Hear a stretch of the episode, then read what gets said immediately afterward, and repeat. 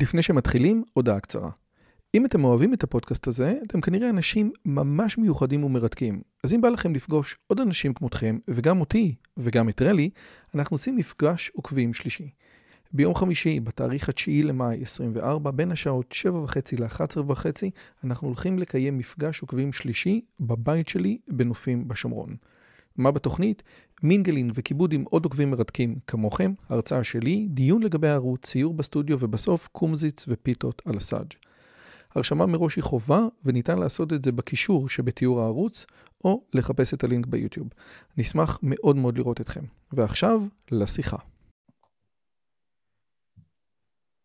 לנצח כל רגע מחדש, הספר שמדבר על, על תורת הנפש של רבי שניאור זלמן מילדי, והיום אנחנו רוצים לדבר על זה עם דוקטור יחיאל הררי. יותר מכל דבר אחר, תורת חב"ד היא אחד הדברים או אחד התחומים שהכי הרבה מרתקים אותי, והבאתי את היום את אחד החוקרים שאפשר להגיד עליו שהוא מבחוץ ואפשר להגיד עליו שהוא מבפנים, כדי שידבר על תורת חב"ד.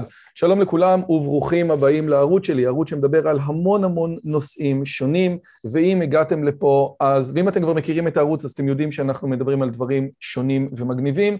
אם לא, בבקשה, לפני שאתם עושים subscribe ולוחצים על הפעמון, תסתכלו מה אנחנו עושים, כי יש לנו דברים שקשורים למתמטיקה ולפילוסופיה ולדת ולעוד כל מיני דברים, אז שווה לכם להסתכל. והיום, במסגרת השיחות שאני מנהל עם מומחים בעלי שם מכל העולם, זאת הזכות והעונג להזמין את דוקטור יחיאל הררי. דוקטור יחיאל הררי הוא חוקר אה, חסידות וחוקר חב"ד יותר מכל דבר אחר, וזאת הזדמנות טובה מאוד להגיד לדוקטור יחיאל הררי, בוקר טוב, אה, מה שלומך?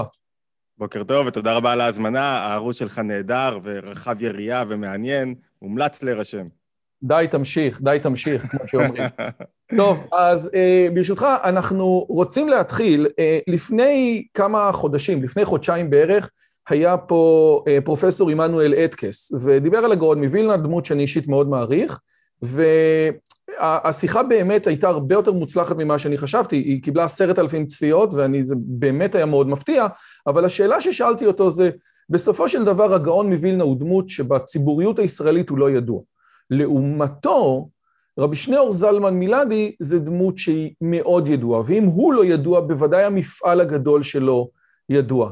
עכשיו, אפשר לתת לזה הרבה הסברים, לבוא ולהגיד שהגאון מווילנה אמר רק ללמוד תורה ורבי שניאור זלמן אמר משהו אחר, אבל מבחינתך, למה רבי שניאור זלמן מילדי, 200 שנה אחרי, מפורסם מאוד ב, ב, ב, ב, בציבוריות הישראלית והיהודית, והגאון מווילנה זה איזשהו משהו ששייך להיסטוריה, אם אתה בכלל חושב ככה. אני, אני, אני לא, לא רוצה להגיד מה שייך להיסטוריה, אני רוצה להגיד למה אה, אדמו"ר הזקן פופולרי יותר ויותר בימינו, ובכלל החסידות, אבל לפני כן משהו על מספר הצפיות. אתה יודע, אם, אם, היו, אם היית מראיין עכשיו את הארי, ועושה לו פודקאסט, אז כנראה שלא יהיה לך הרבה צפיות, אם זה היה לפני 400 שנה. כי אתה יודע, לצפיות יש ערך משלם, ואני חושב ש, שתוכן אמיתי מתגלה לפעמים לאורך זמן, ככה היה גם אצל אדמו"ר הזקן. מה מיוחד בתורתו של אדמו"ר הזקן? אחד, שהיא מאוד רלוונטית לחיים הנוכחיים. אתה אמרת בהתחלה, בוא נדבר על חב"ד כשהזמנת אותי. ואחד הדברים ש... ש- מעניינים זה חב"ד, זה לא איזה תורה שהיא כלואה בתוך uh, מסגרת מאוד מצומצמת, היא חודרת לעולם החינוך, והיא חודרת ליצירתיות, ולעבודה על סטרס, ולהתמודדות עם רגשות. אני חושב שזו הבשורה הגדולה של אדמו"ר הזה, כן. הוא אומר לך, תשמע, אתה רוצה רגע להבין את עצמך טוב יותר, אתה חייב להיכנס פנימה, וההבנה הזאת פנימה היא הבנה מאוד אקטואלית. קראתי מאמר של חביבה, או, או חלק מספר של חביבה בדיה, שמדברת על עד כמה האדמו"ר הזה כן השפיע על פרויד. אז אני חושב שהיבט אחד זה התורה שלו היא אקטואלית, רלוונטית. היום הרי מה תופס? מה, מה הווידאוים הכי טובים שלך? כשאתה שואל, רגע, מה זה נוגע אליי? איך זה קשור לחיים שלי? איך זה משפיע עליי? מה, מה זה יעשה לי? פיטרסון, הזקן... פיטרסון, פיטרסון, כל מה שפיטרסון... פיטרסון, אדמו"ר הזקן הוא, הוא, הוא טרום... הוא פיטרסון של לפני 200 שנה. יכול, אני, אני יכול להציב מראה מקומות אצל פיטרסון, בחלק מהמקומות, חלק הייתי דוחה, אבל מראה מקומות של החסידות אצל פיטרסון. זה היבט אחד. ההיבט השני הוא, והמשמעותי לא פחות, זה שהוא השאיר אנשים. החסידות, חסידות חב"ד, אתה רואה שהיא הולכת וגדלה, גדלה והולכת עם השנים, ולא רק חסידות חב"ד, לומדים את אדמו"ר הזקן, אני חושב כמעט בכל החסידויות ומחוצה לה, ליטאים ולא ליטאים, כי הם מוצאים משהו גם ביכולת שלו לקחת את תורה שלמה ולכנס אותה לתוך סדרה של רעיונות שיטתיים. אין לך הרבה ספרים ביהדות, בארון הספרים היהודי, שלוקחים אותך ממקום אחד ומסוגרים אותך במקום אחר, ואתה יוצא ממקום אחר ואומר, וואו, עברתי תהליך, עברתי חוויה. רוב הספרים הם אקלקטים, עם רעיונות אקלקטים, פרשת השבוע, חגים, אה, אירועים כאלה ואחרים. יש לך מעט מאוד ספרים שהם מאוד שיטתיים, שמציגים תמונה שלמה של הנפש, של האדם, של היחס עם הבורא, של הקשר שלו. אני חושב ששתי הסיבות הללו, או שלושת הסיבות, השיטתיות, הרלוונטיות והאקטואליות לחיים שלנו, לכל אדם, דרך אגב, יהודי ולא יהודי. חלק גדול מהתניא נכתב גם ללא יהודים, באופן מפורש, זאת אומרת, זה, זה מיועד ללא יהודי, כדי שיבין את המקום שלו בעולם, את הקשר שלו עם הבורא, את התפקיד שלו, את השליחות שלו. והדבר השלישי זה האנשים, כשיש לך אנשים שמניעים ידע, הרי ידע לא עובר סתם כך, ידע דורש אנשים שיניעו אותו. כשיש לך אנשים שיניעו ידע, אז יש לך דחייה של רעיונות, וכשאין אנשים שיניעו ידע, אז הידע נקבר איפשהו. ולאדמו"ר הזקן יש אנשים שמסורים בלב ובנפש. אתה יכול לראות אפילו את תרבות, ה, תרבות הביקור באומן, ואצל אדמו"ר הזקן באדיץ', מרגע ששיפצו את אדיץ' והציבו שם היכל נוח, אתה יכול לראות, תבקר, לא יודע אם ביקרת, אמ, מאות ואלפי מתיירים, מתפללים, אנשים שמאמינים יותר, פחות, קבוצות דתיות, פחות דתיות, מכל הסוגים שבאים לחוש ולהרגיש משהו בתוך ה... לקבל משהו מהתורה, מהרעיונות, מהתחושה, מהנשמה הגדולה הזאת.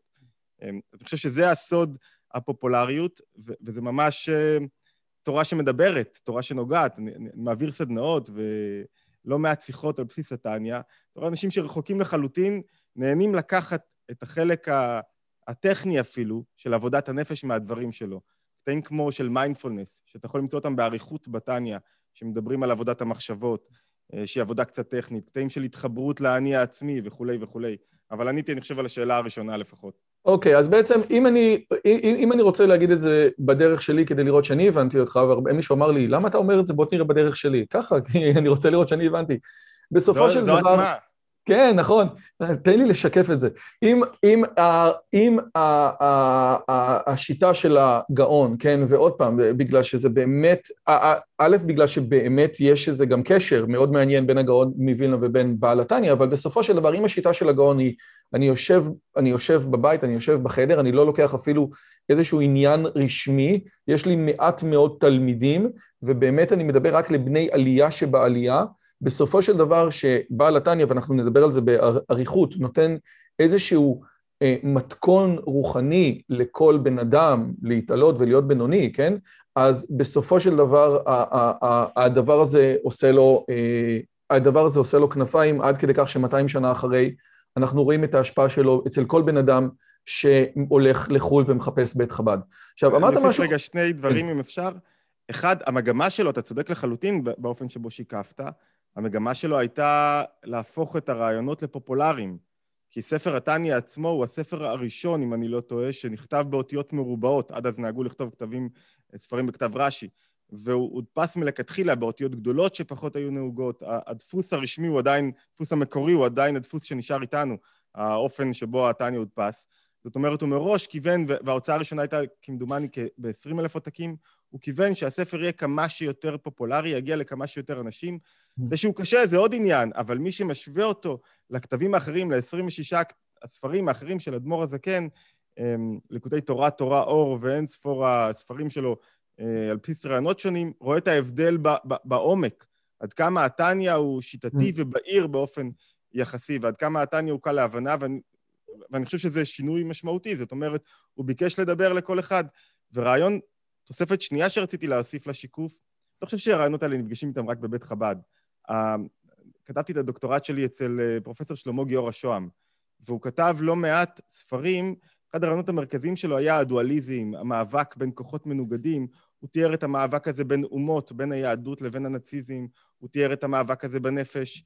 אתה רואה את המאבק הזה נמצא אצל הרב יוסף דובלוי סולובייצ'יק, את המאבק הפנימי שבוודאי הושפע מהתניא. אתה רואה את המאבק הזה בעוד מספר מקומות. הרעיון הוא שהנפש דואלית, והדואליזם של הנפש משתקף גם בחברות, בתרבויות, בקהילות, בהנהגות שונות, הוא רעיון שאתה מוצא את הראשית שלו אצל אדמו"ר הזה, כן, באופן כל כך כל כך מובהק, כל כך מואר, שיש לך שתיים, ו, ובוא תראה את המאבק שמתרחש. אז רגע, רגע, אז, אז, אז, אז לשתיים האלה אני רוצה להגיע עוד רגע, בגלל שזה באמת הנושא שאותי יותר מעניין, אבל לפני זה, אתה אומר שבאמת, ו, ואתה אומר, וזה נראה לי נכון, בסופו של דבר, כי מעטים הספרים שלוקחים אותך מאלף לבית בתור איזושהי אה, אה, תמונת עולם מסודרת, אפשר לתת את השמונה פרקים לרמב"ם, את מורה נבוכים בוודאי, אבל חוץ מה...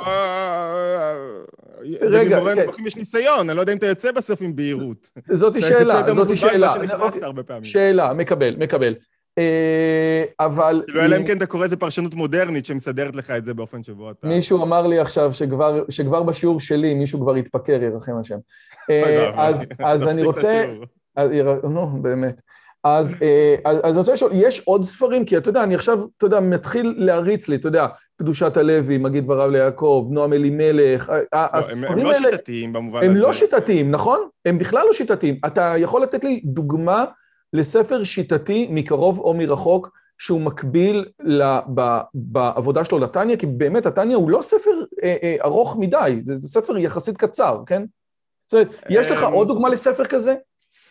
אז אני חושב שבעידן המודרני ודאי שאתה יכול למצוא, אפילו מסות כמו של הרב סולובייצ'יק, אז אתה יכול למצוא מסות לא מעט שלא מעט כותבים בעידן המודרני, שזה, שזה כבר נהיה יותר פופולרי, אבל, אבל אם אתה חושב על כתבים עתיקים, אז, אז אולי הכוזרי, אולי, וגם הוא לא כזה, לא באותו מידה, והוא לא מבקש לפנות אליך ישירות בצורה בהירה כזאת. אז, אז קשה לי לחשוב על, על uh, ספר שמבקש באמת להגיד לך, רגע, רגע, רגע, כמו שעשה התניא בתחילתו, יש לי תשובות לכל השאלות. ככה הוא אומר, אדמו"ר הזקן בהקדמה. יש לי תשובות לכל השאלות. יש לך בעיה בשלום בית? בוא. יש לך בעיה של יצרים, תאוות? בוא, תשמע. קשה לך להתעורר קצת בתפילה? בוא. קשה לך להתרכז, ללמוד? בוא, תלמד. יש לך בעיה עם סטרס, עם יצירתיות, עם... בוא, אני אתן לך תשובה לשאלה. ואתה יודע מה, אני מסתכל רגע על... אני לא רוצה להיות... אני מסתכל רגע על, על מה שאני מצליח להוציא מהטניה בעצם לאורך השנים, וזה באמת זה, אתה רואה את זה, הספר האחרון, לא יודע אם סיפרתי לך, נקרא... אה, מותר לעשות פרומושנים תוך כדי פודקאסטים. הנה, אה, כן, אתה יכול לעשות מה שאתה רוצה. הנה, אגב, שים לב, אנחנו עוד פעם מחזירים אותנו לספר שלך. או. ראית? אז התחלפה לו העטיפה, הספר האחרון נקרא הפוך. הפוך. חשיבה יצירתית ומימוש פוטנציאל אמ, על פי תורת הסוד היהודי, שזה מבוסס במידה רבה על פי מחשבת החסידות והקבלה, ואולי רק לציין שהוא נמכר להוצאה הרשמית אה, של סין, שיש להם כמו עם עובד כזה, והם אה, הם קנו את הזכויות לספר, ולספר הקודם, לאומנות ההגבהה על, על חינוך והורות, שזה מעניין. זאת אומרת, בעצם הסינים אה, רכשו שני ספרים שקשורים ל... לאופן התבוננות של בעל התניא, ננסח את זה כך, ושל החסידות, על יצירתיות. מה המקור ליצירתיות יהודית? אגב, שתדע לך, אני חייב להגיד לך שאתה עושה מה שאלן דרשוביץ אומר. אלן דרשוביץ, יצא לי לקרוא את הספר על Vanishing of American Jew, הוא אומר, למה יש לנו ספרי יצירתיות ומנהל עסקים שמתבססים על קונפוציוס, ואין לנו דברים שמתבססים על הארי, או, או על רבי לוי יצחק מברדיצ'ב, והנה, בבקשה, אנחנו מביאים ancient wisdom to modern times, אז זה כבר חלק אה, יפה מאוד. אבל אני, אני רוצה... חושב שעליך רגע, אם הייתי יכול להגיד, אני ראיתי את הדחיפה שלך, ל... אה, ראיתי את היוטיוב המרכזי שעומד בראש ה... אה, הערוץ שבו אתה מדבר על, רגע, אתה חייב, אתה חייב להניע את עצמך, תמצא חלופות לדופמין, תסגור את, ה, את כן. הרשתות, תעשה, תניע קצת, ואני חושב שחלק מההנאה הזאת, אם הייתי מנתח, שם אותך עכשיו על קרה, ככה על שולחן המנתח, הייתי מוצא מקורות בחסידות, שבוודאי משפיעות, אתה יודע, מקורות משפיעים באופנים כאלה ואחרים, משפיעים על התנועה ועל הרצון רגע לנוע, וכן לעשות יותר, ליצור, לנצל את הכוחות שלך, לממש את הפוטנציאל שלך שהם באים לידי ביטוי. אני חושב שזה יסוד יהודי מאוד מובהק, שמתפשט כבר, אתה יודע, בעידן של ימינו הכל כן. מתפשט. מרתה פיטרסון, אין לי ספק לא, זאת באמת שאלה, האם זה יסוד, אני, קשה לי לראות, האם, אתה יודע, האם מראות השתייה שלי הם, כאילו, קשה לי לבוא ולהגיד, הנה, זה הגיע מפה וזה הגיע משם, כי באמת, גם, אתה יודע, גם פיטרסון, אחד הדברים ש... ו, וגם אה, אה, אה, אפילו מייקל שרמר, שהוא אחד האתאיסטים הגדולים בארצות הברית, הסכים איתי על זה, פיטרסון החזיר את הדיבור הרוחני, או לפחות אל אלוהים, לזירה המרכזית בדו-שיח האינטלקטואלי בארצות הברית. ו- וגם על התורה, מאוד... דרך אגב.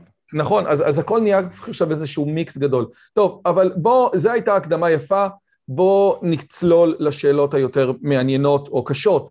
גרשום שולם, שאי אפשר לנהל דיון על חסידות מבלי להזכיר אותו, אומר בעצם שהחסידות עניינה, בין היתר, חוץ מתופעת הדבקות, ניטרליזציה של הרעיון המשיחי, ואין כמו חב"ד כדי להבהיר את זה. זאת אומרת, אחרי השבר הגדול של שבתאי צבי, שבעצם דיבר על המשיח, בעצם לוקחת החסידות את העניין הזה ומדברת לא על משיח חיצוני שיבוא, אלא על משיח פנימי שיבוא. ואני, במו אוזניי, שמעתי מפי הרבי של, אה, מפי השליח בבייג'ין, שהייתי שם באיזה כנס, הוא אמר, מה זה, אילו ציינו, אילו הוליכנו 40 שנה ולא הכניסנו לארץ ישראל דיינו, הוא אומר, היינו מסתדרים גם בחו"ל, הכל היה בסדר, לא היה כזה נורא. עכשיו, האם באמת חב"ד זה איזשהו אב טיפוס לרעיון של ניטרליזציה של הרעיון המשיחי? זאת אומרת, אני אתעסק לא במשיח כפי שאמור להגיע מבחוץ, אלא אני אתעסק בשחרור הפנימי שלי, כמו שבעל התניא מדבר.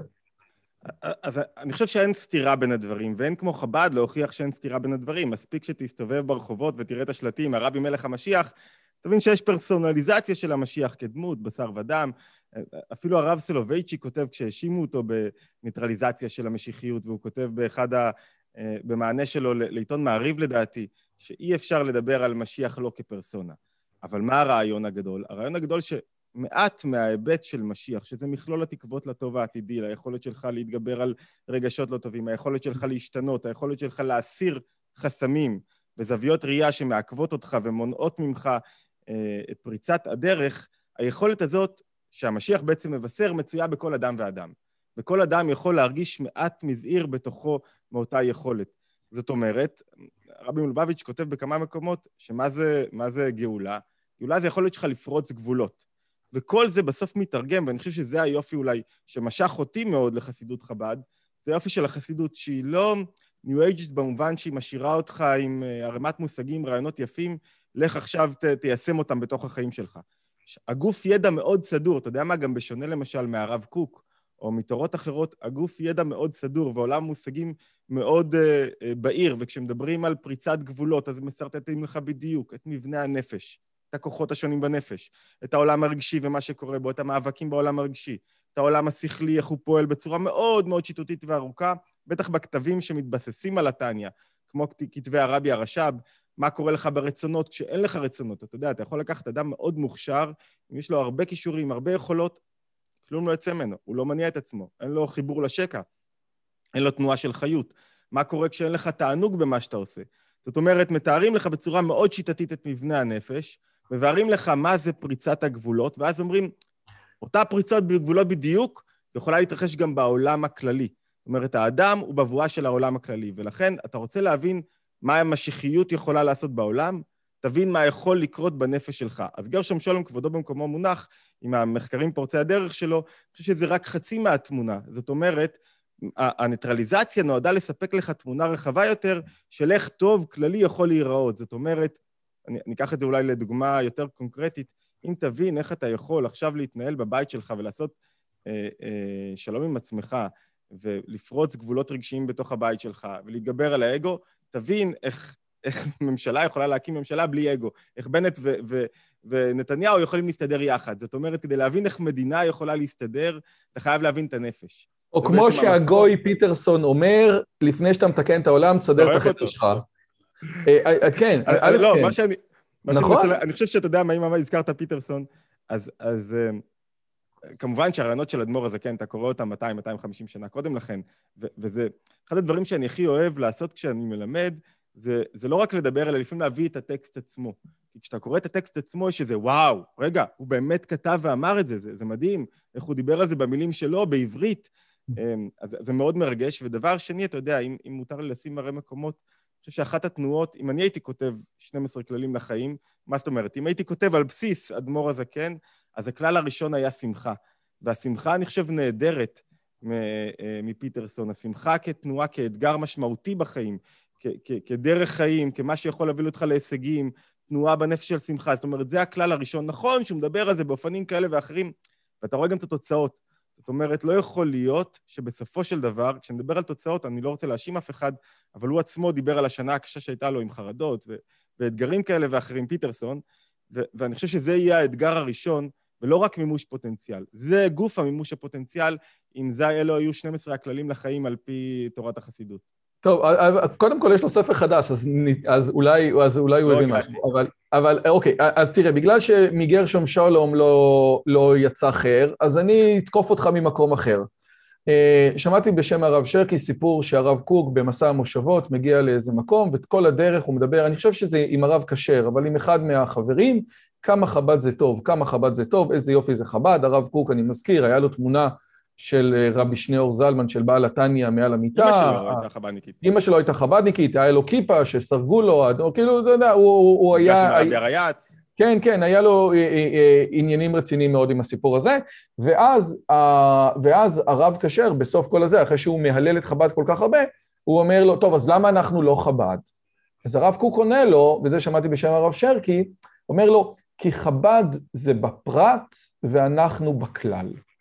אז הנה, עוד פעם, זו עוד דוגמה שמביאה, אתה יודע, הנה, עכשיו אני תוקף אותך ממקום אחר, זאת אומרת, גרשום שול אמר את זה טריליזציה של הרעיון המשיחי, ו- ו- והרב קוק אומר את זה.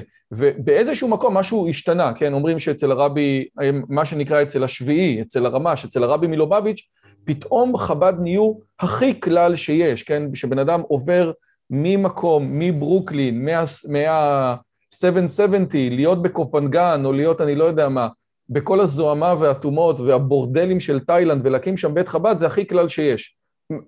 כאילו, האם היסודות האלה נמצאים בתניא, או שזה לפי דעתך חידוש של הרבי השביעי, של הרבי מלובביץ'? אני אתחיל מה- מהסוף. כמובן שבעוצמה, זה בטוח לא חידוש של האדמו"ר הזה, של, של הרבי מלובביץ', כי מי שהתחיל כבר עם מופע השליחים, זה הריי"צ. ושליחת שליחים באופן הזה, זה היה הרבי הריי"צ. אומרת, כשהרבי כבר נכנס לתפקיד, לנעליים של הרבי הריי"צ, הוא כבר אישר לשיר, לשליחים שנשלחו על ידי הרבי הריי"צ לצאת למגוון של מקומות. השליח הראשון היה למרוקו, אם אני לא טועה. אבל גם אצל אדמו"ר הזקן, הוא יצר תנועה של שליחות באופן אחר. הוא הזמין אליו את המצטיינים בכל אה, קהילה, בכל כפר, אה, בכל מושב, כדי ללמוד אצלו, והוא לקח את המצטיינים, הכשיר אותם במשך מספר שנים, היה לו כיתות לימוד של המצטיינים, ואז המצטיינים חזרו לערים שלהם, ליישובים שלהם, והתפקיד שלהם היה להפיץ את הרעיונות. זאת אומרת, זו לא היה שליחות במובן שאנחנו מדברים עליה, אבל כן הרעיון של הפצת הרעיון על ידי שליח, אדם מסוים שמגיע, מחבק וכולי, אסור לשכוח את ההבדל בקונטקסט. אז כמעט עוד אי אפשר היה לדבר על חילון, זה ממש תחילת, תחילת תנועת ההשכלה, תחילת תנועת החילון. הבעיות המרכזיות של אדמו"ר הזקן שהוא ניצב מולם זה היעדר חיות. אנשים ש, שמקיימים תורה ומצוות, אבל מרגישים מתים. מגיעים לתפילה ואמן אמן אמן, לא, לא חיים, לא מתרגשים, לא חשים שום דבר. אצל הרבי הוא כבר פותח את העיניים באוקראינה, רוסיה הלבנה, והוא מרים את הראש והוא רואה מה? הוא רואה שחצי מה, מהעם היהודי סביבו או אה, מתחלן או מתבולל, עובר לציונות. זאת אומרת, הכל נמחק סביבו. בדנייפר פטרובסק, אבא שלו הקים את בית חב"ד הראשון בעצם, בדנייפר, ואתה רואה שהתנועה הזאת הייתה תנועה מאוד ברורה. איך אני יכול עכשיו, במקום לפסול את החילוני, את המתבולל, איך אני יכול להגיע אליו? איך אני יכול להראות לו היבטים אחרים בעולם היהודי? איך אני יכול כן לגעת בו? אז אם אנחנו מדברים על כלל ופרט, לא במובן הלאומי של הקמת מדינה, שזה עוד מובן שצריך לדבר עליו, אלא במובן של אחריות קולקטיבית, אז ודאי שזה מופיע בתניא, אתה יכול אפילו לחדור לפרק ל"ב בתניא, שמדבר על... לב התניא, הלב לב התניא, התניא. הלב, שאתה יכול להגיע, אה, אתה יכול באמת לצאת מעצמך ולאהוב מישהו אחר כשאתה מקטין אבל גם הרב קוק קרא את לב התניא, יחיאל. אבל מה, אז, אז, אז אתה יודע מה, סליחה, אז אומנם אתה לא פרשן של הרב קוק, אבל, אבל אני חושב, אני אתן לך את הכבוד. למה הרב קוק מתכוון שהוא אומר חב"ד הם בפרט? כי, כי אני חושב שאתה מבין למה הוא מתכוון, כי הרב קוק גם קרא את לב התניא שנשמת ישראל וכל הגופים זה בעצם בנתקין, זה הכל, כל הנשמה זה אותו דבר, ואתה לא תכעס על היד שלך אם היא הרחיבה ליד השנייה. אז למה הרב קוק מתכוון? אני חושב שהכוונה, נראה לי, אני לא פרשן, וככה, או לפחות, אתה יודע מה זה פחות חשוב למה הרב קוק התכוון, אני יודע למה מתכוונים הציונות הדתית, כשהיום יש להם ביקורת על התניא, והיא במובן הלאומי הישראלי, זאת אומרת שאין תחושת אחריות לגבי המדינה, לגבי מוסדות המדינה, הדלקת משואה, אחריות קולקטיבית, יש לנו מדינה פה, זו הדרך עכשיו להקים פה, ואתה יודע מה, אפילו לא אחריות לגבי המדינה. נניח ויש לך עכשיו הערות לגבי איך המדינה מתנהלת, והאם זו המדינה שצריך לראות. למה אין לך חזון קולקטיבי של איך מדינה צריכה להתנהל? למה אין לך חזון לגבי איך אנחנו צריכים לנהל מוסדות שונים? מה לגבי שיבת עם ישראל לארצו? האם, כאילו, השארת את זה אמורפי, עבודת הנפש היא מאוד בהירה, מאוד שיטתית, אבל עכשיו מה עושים בפועל? איך מקימים פה מדינה? חסר, התורה הזאת חסרה, ובאמת צריך לנעוק אותה מאיפשהו. ואתה יודע מה, אני חושב שהתשובה לזה, זה, זה באמת שאלה טובה. בהיבט הזה זה באמת שאלה טובה, ובאמת אין תורת מדינה, אה, למעט הניסיון של הרב יצחק אה, גינזבורג להקים משהו כזה, אין תורת מדינה מובהקת בחב"ד. אה, ואחת התפיסות, אחת ה... מה שעולה לי בראש, אתה בטח מכיר את אדם סמית, שמנסה לבאר לך איך צריכה להיראות כלכלה. מה, מה היד החופשית, עלי ספר. זאת אומרת, במקום להציב לי סדרה של מודלים ורעיונות, כל אחד יעשה את מה שהוא צריך לעשות. זה קצת כמו תקופת הנביאים, שכל אחד באמת עושה מה שהוא צריך לעשות. אתה יודע, כשיהושע פתאום גומר את, ה, את ההנהגה שלו, גומר את תקופת ההנהגה, הוא אומר, טוב, אוסף את כולם, אני משחרר אתכם, יאללה, תחיו. בואו תהיו אנשים טובים, בואו תחיו. פתאום אתה רואה שזה לא עובד כל כך. למה זה לא עובד כל כך? בגלל יצרים, מלחמות, תאוות וכולי, כל אחד רצון להשתלט, רצון בכסף. ויש מן האמירה הזאת, שהיא אמירה קצת אוטופית, אה, בתוך החסידות. זאת אומרת, כשכל אחד יעבוד על עצמו, אתה תראה מדינה מתקנת מאליה, אתה תראה מוסדות נכונים. ולכן, אתה יודע, יש, יש איזה משהו שחוזר על עצמו בחסידות, אתה תעשה מה שאתה צריך לעשות. מה התפקיד שלי? שמעתי את זה מהרב גרוסמן, ששאלו אותו, מה, אתה לא מתנגד להשכרת בתים לערבים? אתה לא מתנגד לזה? אין לך דעה בזה? הוא אומר, יש לי הרבה דעות, אבל יש לי תפקיד אחד, לחנך ילדים ולקדם אחדות בעם ישראל. וזה העניין שמאיר בי. העניין שהאיר בחסידות מאוד זה איך לסלק את ההלם והסתר, איך להנכיח את הבורא בתוך העולם עבור כל אדם ואדם. ותורת הנפש היא תולדה של התפיסה הזאת. מה זאת אומרת? זאת אומרת שאתה לא יכול לקרב, אפילו כפשוטו, אתה לא יכול ללמד אדם גמרא אם הוא מוטרד רגשית, אם יש לו חרדות. אתה לא יכול לגרום לאדם לסיים תואר במשהו אם יש לו עכשיו uh, כאבים נפשיים כאלה ואחרים שאוכלים אותו. קשה מאוד והאדמו"ר הזה כן הבין את זה, שכדי שאני אוכל לקרב אותך לבורא, יוכל לייצר בך שינוי, אני חייב להסביר לך איך הנפש שלך נראית, מה חוסם אותך, על מה, איך אתה צריך להתמודד וכולי. וכדי שתהיה פה מדינה טובה, אתה כל הזמן צריך, קודם צריך להתמודד עם האנשים. אתה יודע, אני אקח את זה רגע גם לעולם של חב"ד, הרבה שלוחים פתאום חושבים בצורה הקולקטיבית הזאת, של בוא נטרוף את העולם, בוא נפיץ, ואז אתה רואה ממש אמ, חללים שנשארים בבית. בעיות בזוגיות, בעיות בחינוך הילדים, מגוון של בעיות, ו- וכל הזמן יש איזו קריאה גדולה, רגע, רגע, רגע, תחזור ליסודות, תחזור לעבוד על עצמך, תתחזק, אחרי זה תצא החוצה. קצת כמו בקארטה או באמנות לחימה, שהאדמו"ר הזה כן, דרך אגב, משווה לאמנות לחימה. אם אתה פתאום חושב על הסלטות, לא יצא כלום. אתה חייב לעבוד כל הזמן, 20 דקות ראשונות של האימון, על התנועות הבסיסיות, על האגרוף האיכותי שלך, על הבעיטה האיכותית, לחזור לעבודה הפנימית, שהיא יפה, אתה יודע, זו אחת הסיבות להצלחה, אנחנו רואים בתוך הציונות הדתית, שיש לה כזה עושר ורוחב יריעה ועומק, ויש לה מה להגיד לעולם כולו, ואחרי זה תצא ותהפוך עולם עם הכוח הזה, ואתה תראה שההשפעה שלך ממילא תהיה משמעותית. אני לא השתכנעתי, מכיוון שעברו הרבה זמן. זאת אומרת, אם, מה, מה שאתה אומר מתאים לדור ראשון, לדור שני, אבל כמו שמישהו אמר, לפעמים כשמצחצחים את הכפתורים יותר מדי, זה רק... יש... ככל שהזמן עובר, עושה שבמקומות מסוימים, בין היתר גם בציבור החרדי, אתה רואה שהתוכנה לא התעדכנה. היו דברים שכן התעדכנו, והיו דברים, ובוודאי היכולת שלך להשתמש באינטרנט אה, כדי להפיץ את אה, שיחות השבוע היא באמת יכולת גדולה, אבל יש דברים ש, אה, שכאילו החליטו לא לגעת בהם בכוונת מכוון, ואני לא יודע, אתה יודע, ימים יגידו. אבל בסדר, זה, לפחות נתת את הצד שלהם. אני רוצה לעבור, ברשותך, אולי באמת לשאלה המטורפת ביותר ש, שיש לי, ואפשר להגיד הרבה דברים על פרויד, כן, שהוא טעה והוא לא הבין ולא הכל זה מין, אבל בסופו של דבר השיח הפסיכולוגי היום לא יכול בלי פרויד. פרויד בעצם מייצר את, ה, את הבסיס של השיח הפסיכולוגי גם של המאה ה-20 ובוודאי של המאה ה-21. וה... ולפני כמה זמן קראתי באיזה אלון של הציונים, ירחם השם, ומישהו דיבר על יצר הרע וזה, ואז הרבי כתב שם את הדבר הזה. צריך להבין שאחד מאמיתות היסוד של היהדות, או מהכללים היסודיים של היהדות, זה שהנפש מחולקת לנפש אלוקית ונפש בהמית. ואמרתי, וואו, איזה דבר מדהים.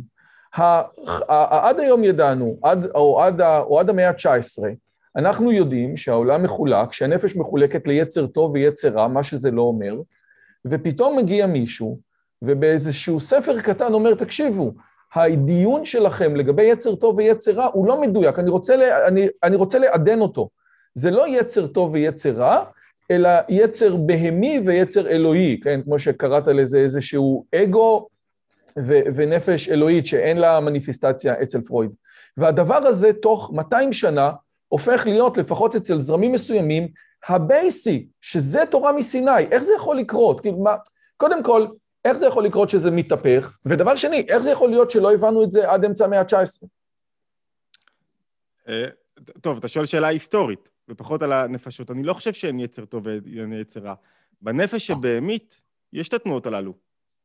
ואנחנו מדברים על שיח אחר, על מפגש אחר שמתחולל בתוך האדם. זאת אומרת, יש רבדים שונים של מפגשים שמאירים בו. אנחנו מדברים על מפגש, על דואליזם אחר באופן אחר של שתי זהויות, שאחת היא חיפוש אחר אחדות, והשנייה היא חיפוש אחר אגוצנטריות. אתה יודע מה, ראיתי את זה בצורה אולי הנפלאה והרחבה אה, אה, יותר אצל דוקטור ג'יל טיילור אה, בולטון, אם אני לא טועה, שמספרת על התקף ה...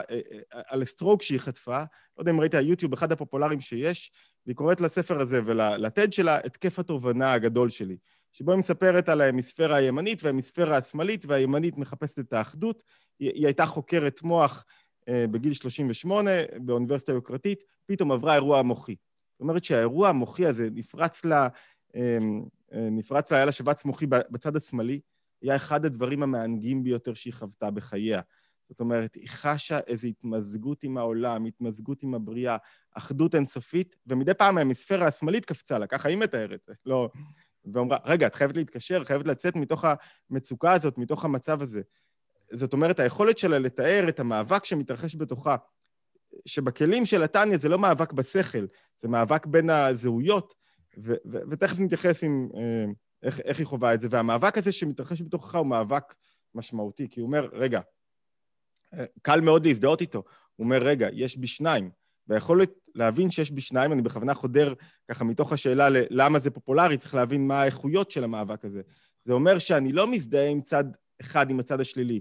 אם יש לי מחשבות לא טובות, אם פתאום נפלתי באינטרנט וראיתי דברים אוי אוי אוי, אם מרחתי את הזמן, אם אני מוצא את עצמי מתנהג בצורה איומה ונוראה, אם אני חווה סטרס, אם אני חווה כל מיני דברים לא רצויים, אני לא מזדהה עם החוויה הזאת.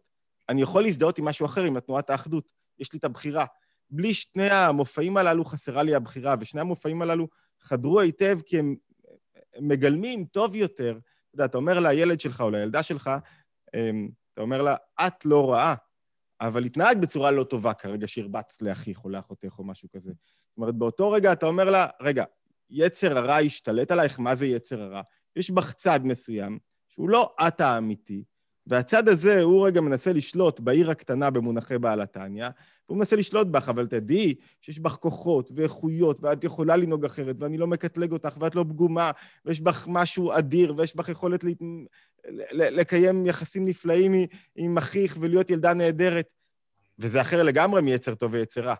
כן, אז שנייה רגע, אז בוא רגע, אה, אה, תפרט את זה. אני יודע שלא עניתי לשאלה שלך, לא, לא, לא, לא, לא, לא, בסדר, לא. איך זה התפשט בעולם והצליח כל לא, כך. לא, הנקודה היא, באמת, כי בסופו של דבר יצר טוב ויצר רע, הרי, מה זה יצר טוב ויצר רע? גם הדברים הרעים שאתה רוצה לעשות מגיעים ממך.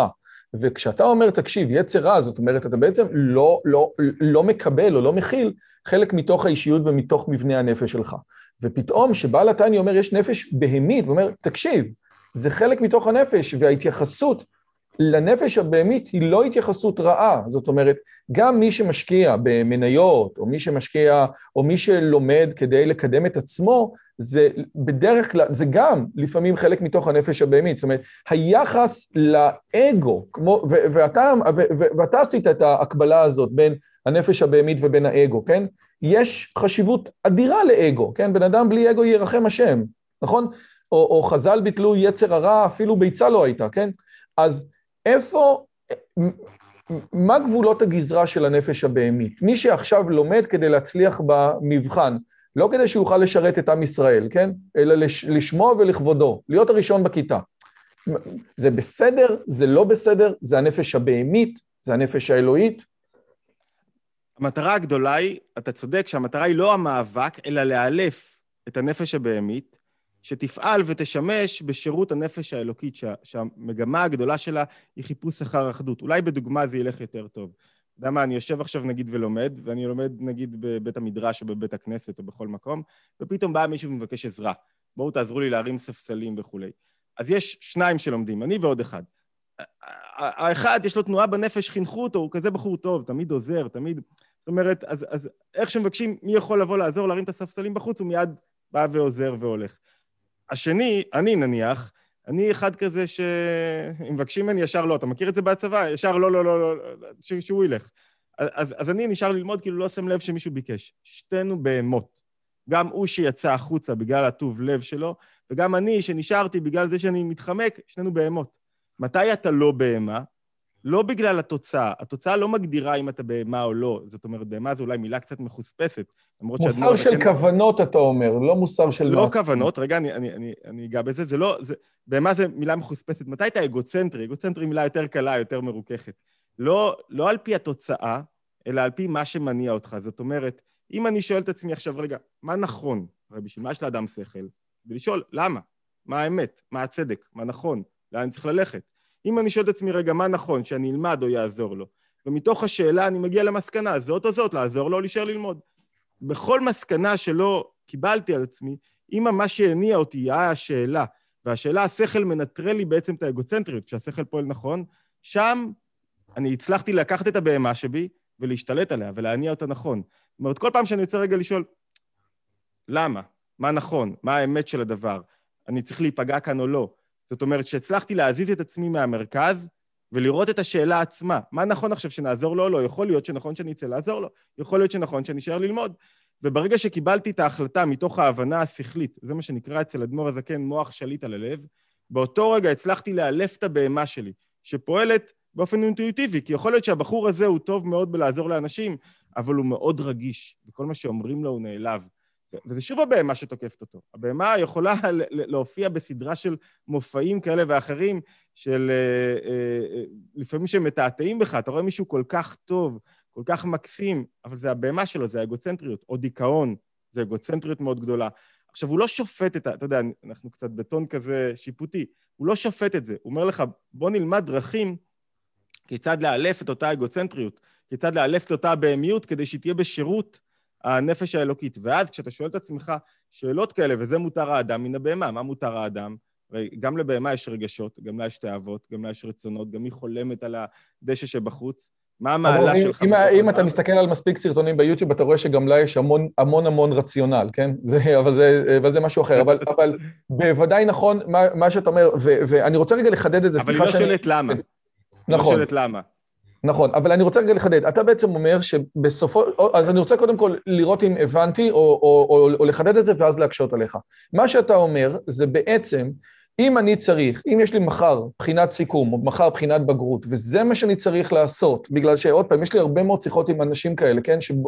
ואז, אני, ואז במקום ללמוד, אני פותח חומש, כן? והפתיחה של החומש הזה, של ללמוד תורה, שזה הדבר הכי חשוב שיש, זה בריחה מתוך מה שצריך לעשות, זה הדבר, זה, זה חלק מתוך הנפש הבהמית שלי. זאת אומרת, כי זה, ו, ו, ו, ויכול להיות שהנפש האלוקית הייתה אומרת, לא, אתה צריך לעשות את מה שאתה צריך לעשות עכשיו. אם, אם, אם, אם, אם מחר יש לך את הדבר הזה, וזה הדבר שאתה צריך לעשות, וזה העבודה שלך, אז כל דבר אחר יהיה בריחה למה שיותר נוח, יותר נעים, יותר נחמד. אתה, אתה, אתה מקבל את ה... אני, אני מקבל כי, כי ההסבר של זה נובע מהרעיון אולי היסודי של החסידות, שני רעיונות יסודיים של תורת החסידות, שאדמו"ר הזקן מביא בתניא ומבוססים על הבעל שם טוב. אחד, הבעל שם טוב יש הרבה סיפורים. הסיפורים זה, אני חושב שזה לא הערך המרכזי, אלא שני הרעיונות הבאים. האחד, זה שהעולם נברא בכל רגע מחדש. זאת אומרת, הבורא משקיע מאמץ בכל רגע כדי לברוא את העולם.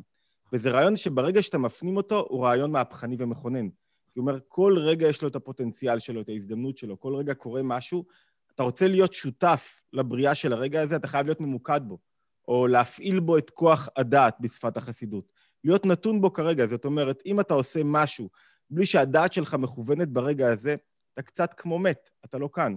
אתה, אתה, אתה, אתה מאבד את היכולת שלך להחיות, להיות מחובר לבריאה המתחדשת בכל רגע.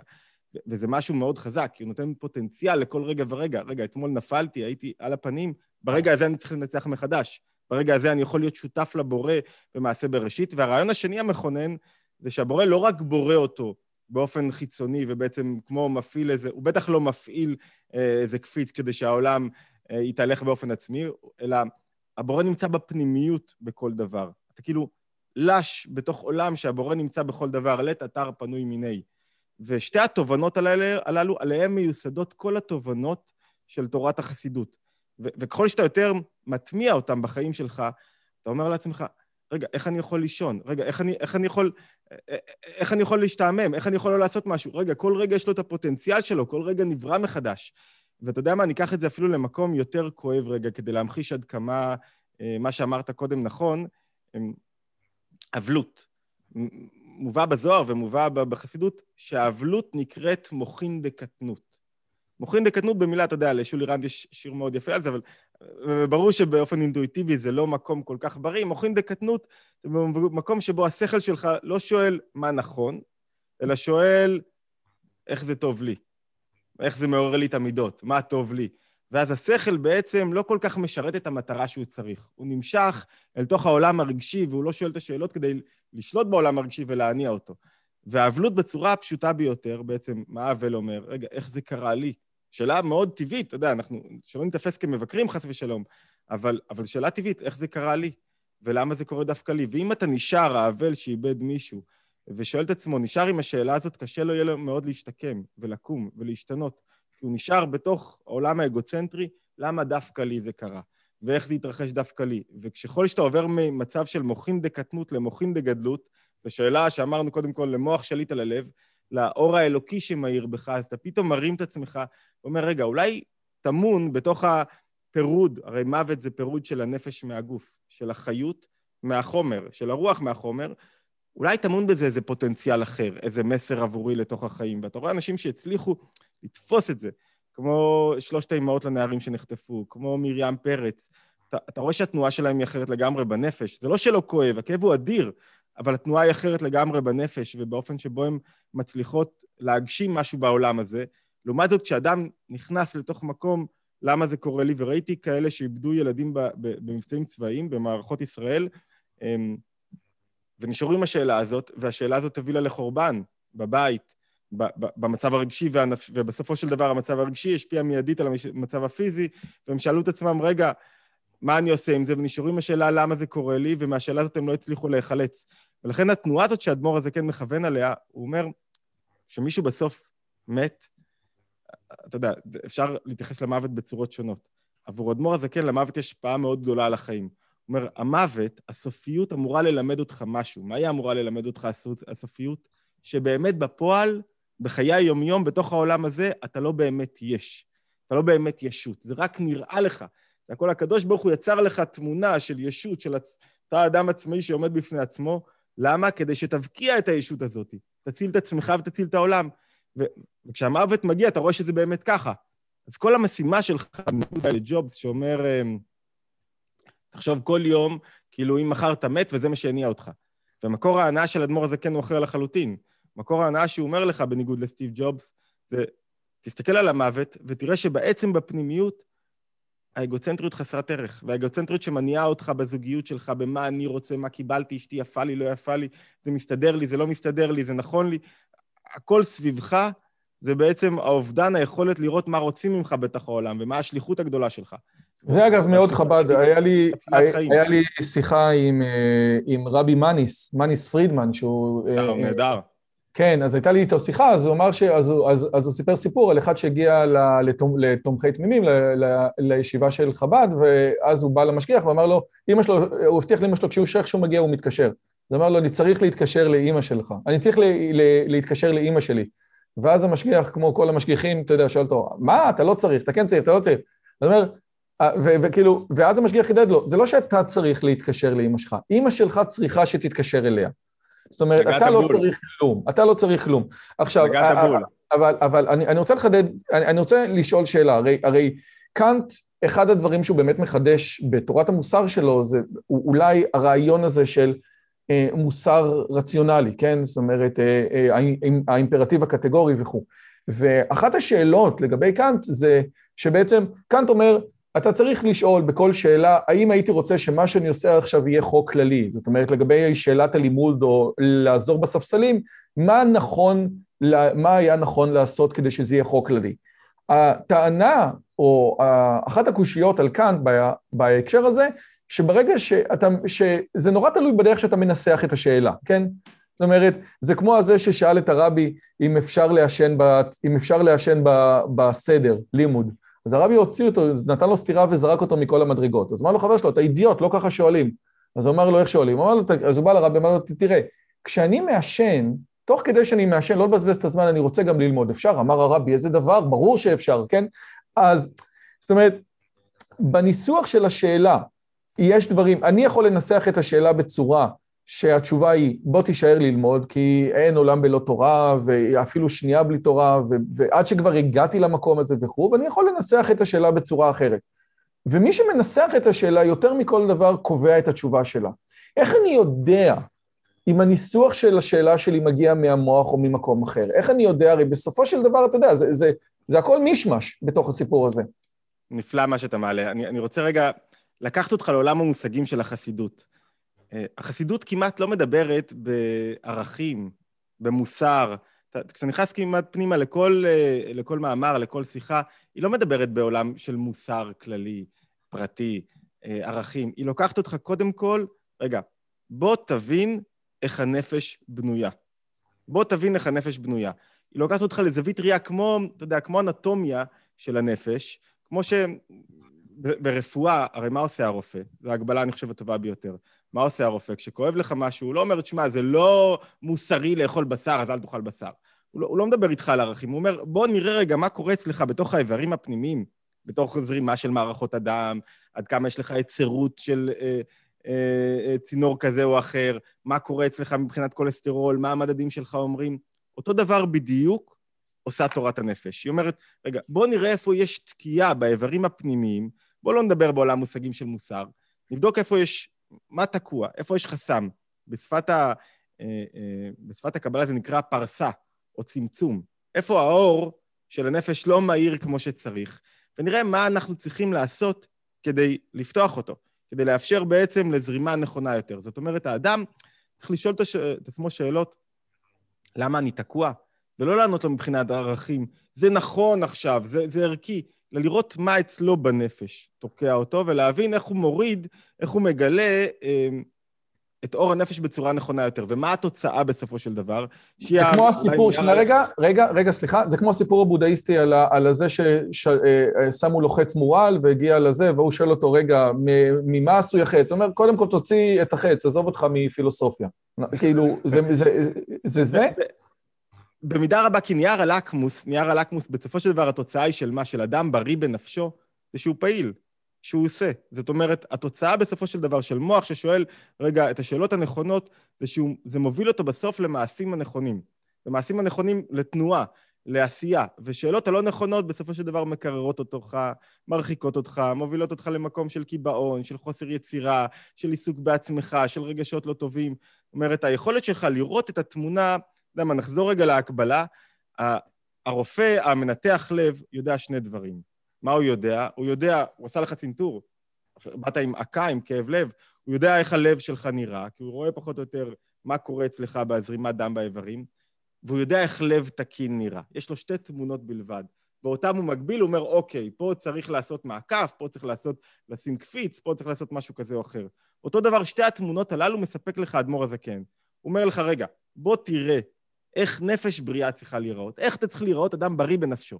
ובלי התמונה הזאת, שיש לה המון השתלשלויות, זאת אומרת, איך זוגיות נכונה צריכה להיראות, איך הורות נכונה צריכה להיראות, איך הילדים שלך צריכים להיראות, איך מדינה צריכה להיראות בסופו של דבר דרך זווית הראייה הזאת, אתה יכול להוציא הרבה תמונות, ובוא תראה איך זה נראה בפועל, הוא נותן לך כלים להבין מה קורה בפועל. וכשאתה שם תמונה מול תמונה, אתה יודע בדיוק, בלי שמישהו יגיד לך זה ערכי, זה מוסרי, אתה יודע בדיוק איפה הבעיה. אתה רואה את הבעיה ואתה אומר, בואנה, אני סובל מקנאה, והקנאה הזאת מחסלת בי כל חלקה טובה. אני סובל מסטרס, אני סובל מ... אני חושב רק על האוכל, כל היום אני עסוק באוכל. ומה אני אוכל, מה אני לא אוכל.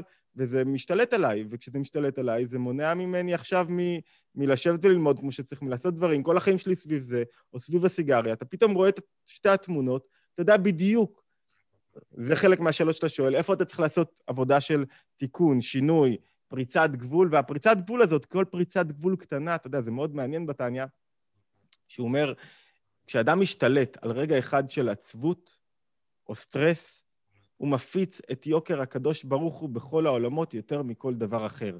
וזו אמירה מאוד, מאוד עוצמתית, כי היא מבהירה עד כמה אין חדרים סמויים שבהם אתה יכול לעשות מה שאתה רוצה. כל רגע שבו אתה עם עצמך, כל מחשבה שלך, כל תנועה שלך בנפש, היא כאילו מוקלטת בווידאו, אבל לא כאילו יש לך מישהו מלמעלה שמסתכל עליך, היא מוקלטת בווידאו שלך, שנועד להגיד לך, יש לך השפעה ויש לך יכולת לשנות את המציאות, וכל רגע נחשב כי כל רגע הוא נברא מחדש. והתודעה הזאת היא בעצם, כשאתה, כשאתה חי איתה, נכון שהיא קשה להטמעה, היא יוצרת אצלך תנועה של... אני, אני מבין מה רוצים ממני בסופו של דבר. אני יכול ליפול. רגע, אז אני, אז אני רק רוצה, סליחה רגע, כי אני, אני חייב לחזור לנושא הזה. בעצם מה שאתה אומר, זה שאם אני קורא, זה, זה אני כל כך אוהב איך שאתה מצליח לקחת את הרעיון ולסדר אותו ו... לא, בגלל שזה, זה, עוד פעם, בגלל שאני, לא, אני, בגלל שאני חי את זה, אני, אני, אני באמת רוצה לקבל את ה... אתה יודע, גם מי שאתה יודע, שומע כבר כמה זמן אנחנו חופרים את הראש. אה, וואי וואי, שעה, מה הערך שיוצא לי? שעה של חופרים את הראש. בן אדם אומר, אוקיי, אני רוצה שיצא לי מזה משהו. כן, אז אמרנו, אוקיי, יש, יש את הספר, אבל רגע, בסדר. רגע, להגיד לך מה, מה הדרך הכי טובה? אני, אני יכול להשליך פה משפט לפני שאתה שואל? כן. אתה יודע, אנשים בטוחים אה, שיש גלולה כחולה, יש גלולה אדומה, תיקח את הגלולה הכחולה, זהו, I made it.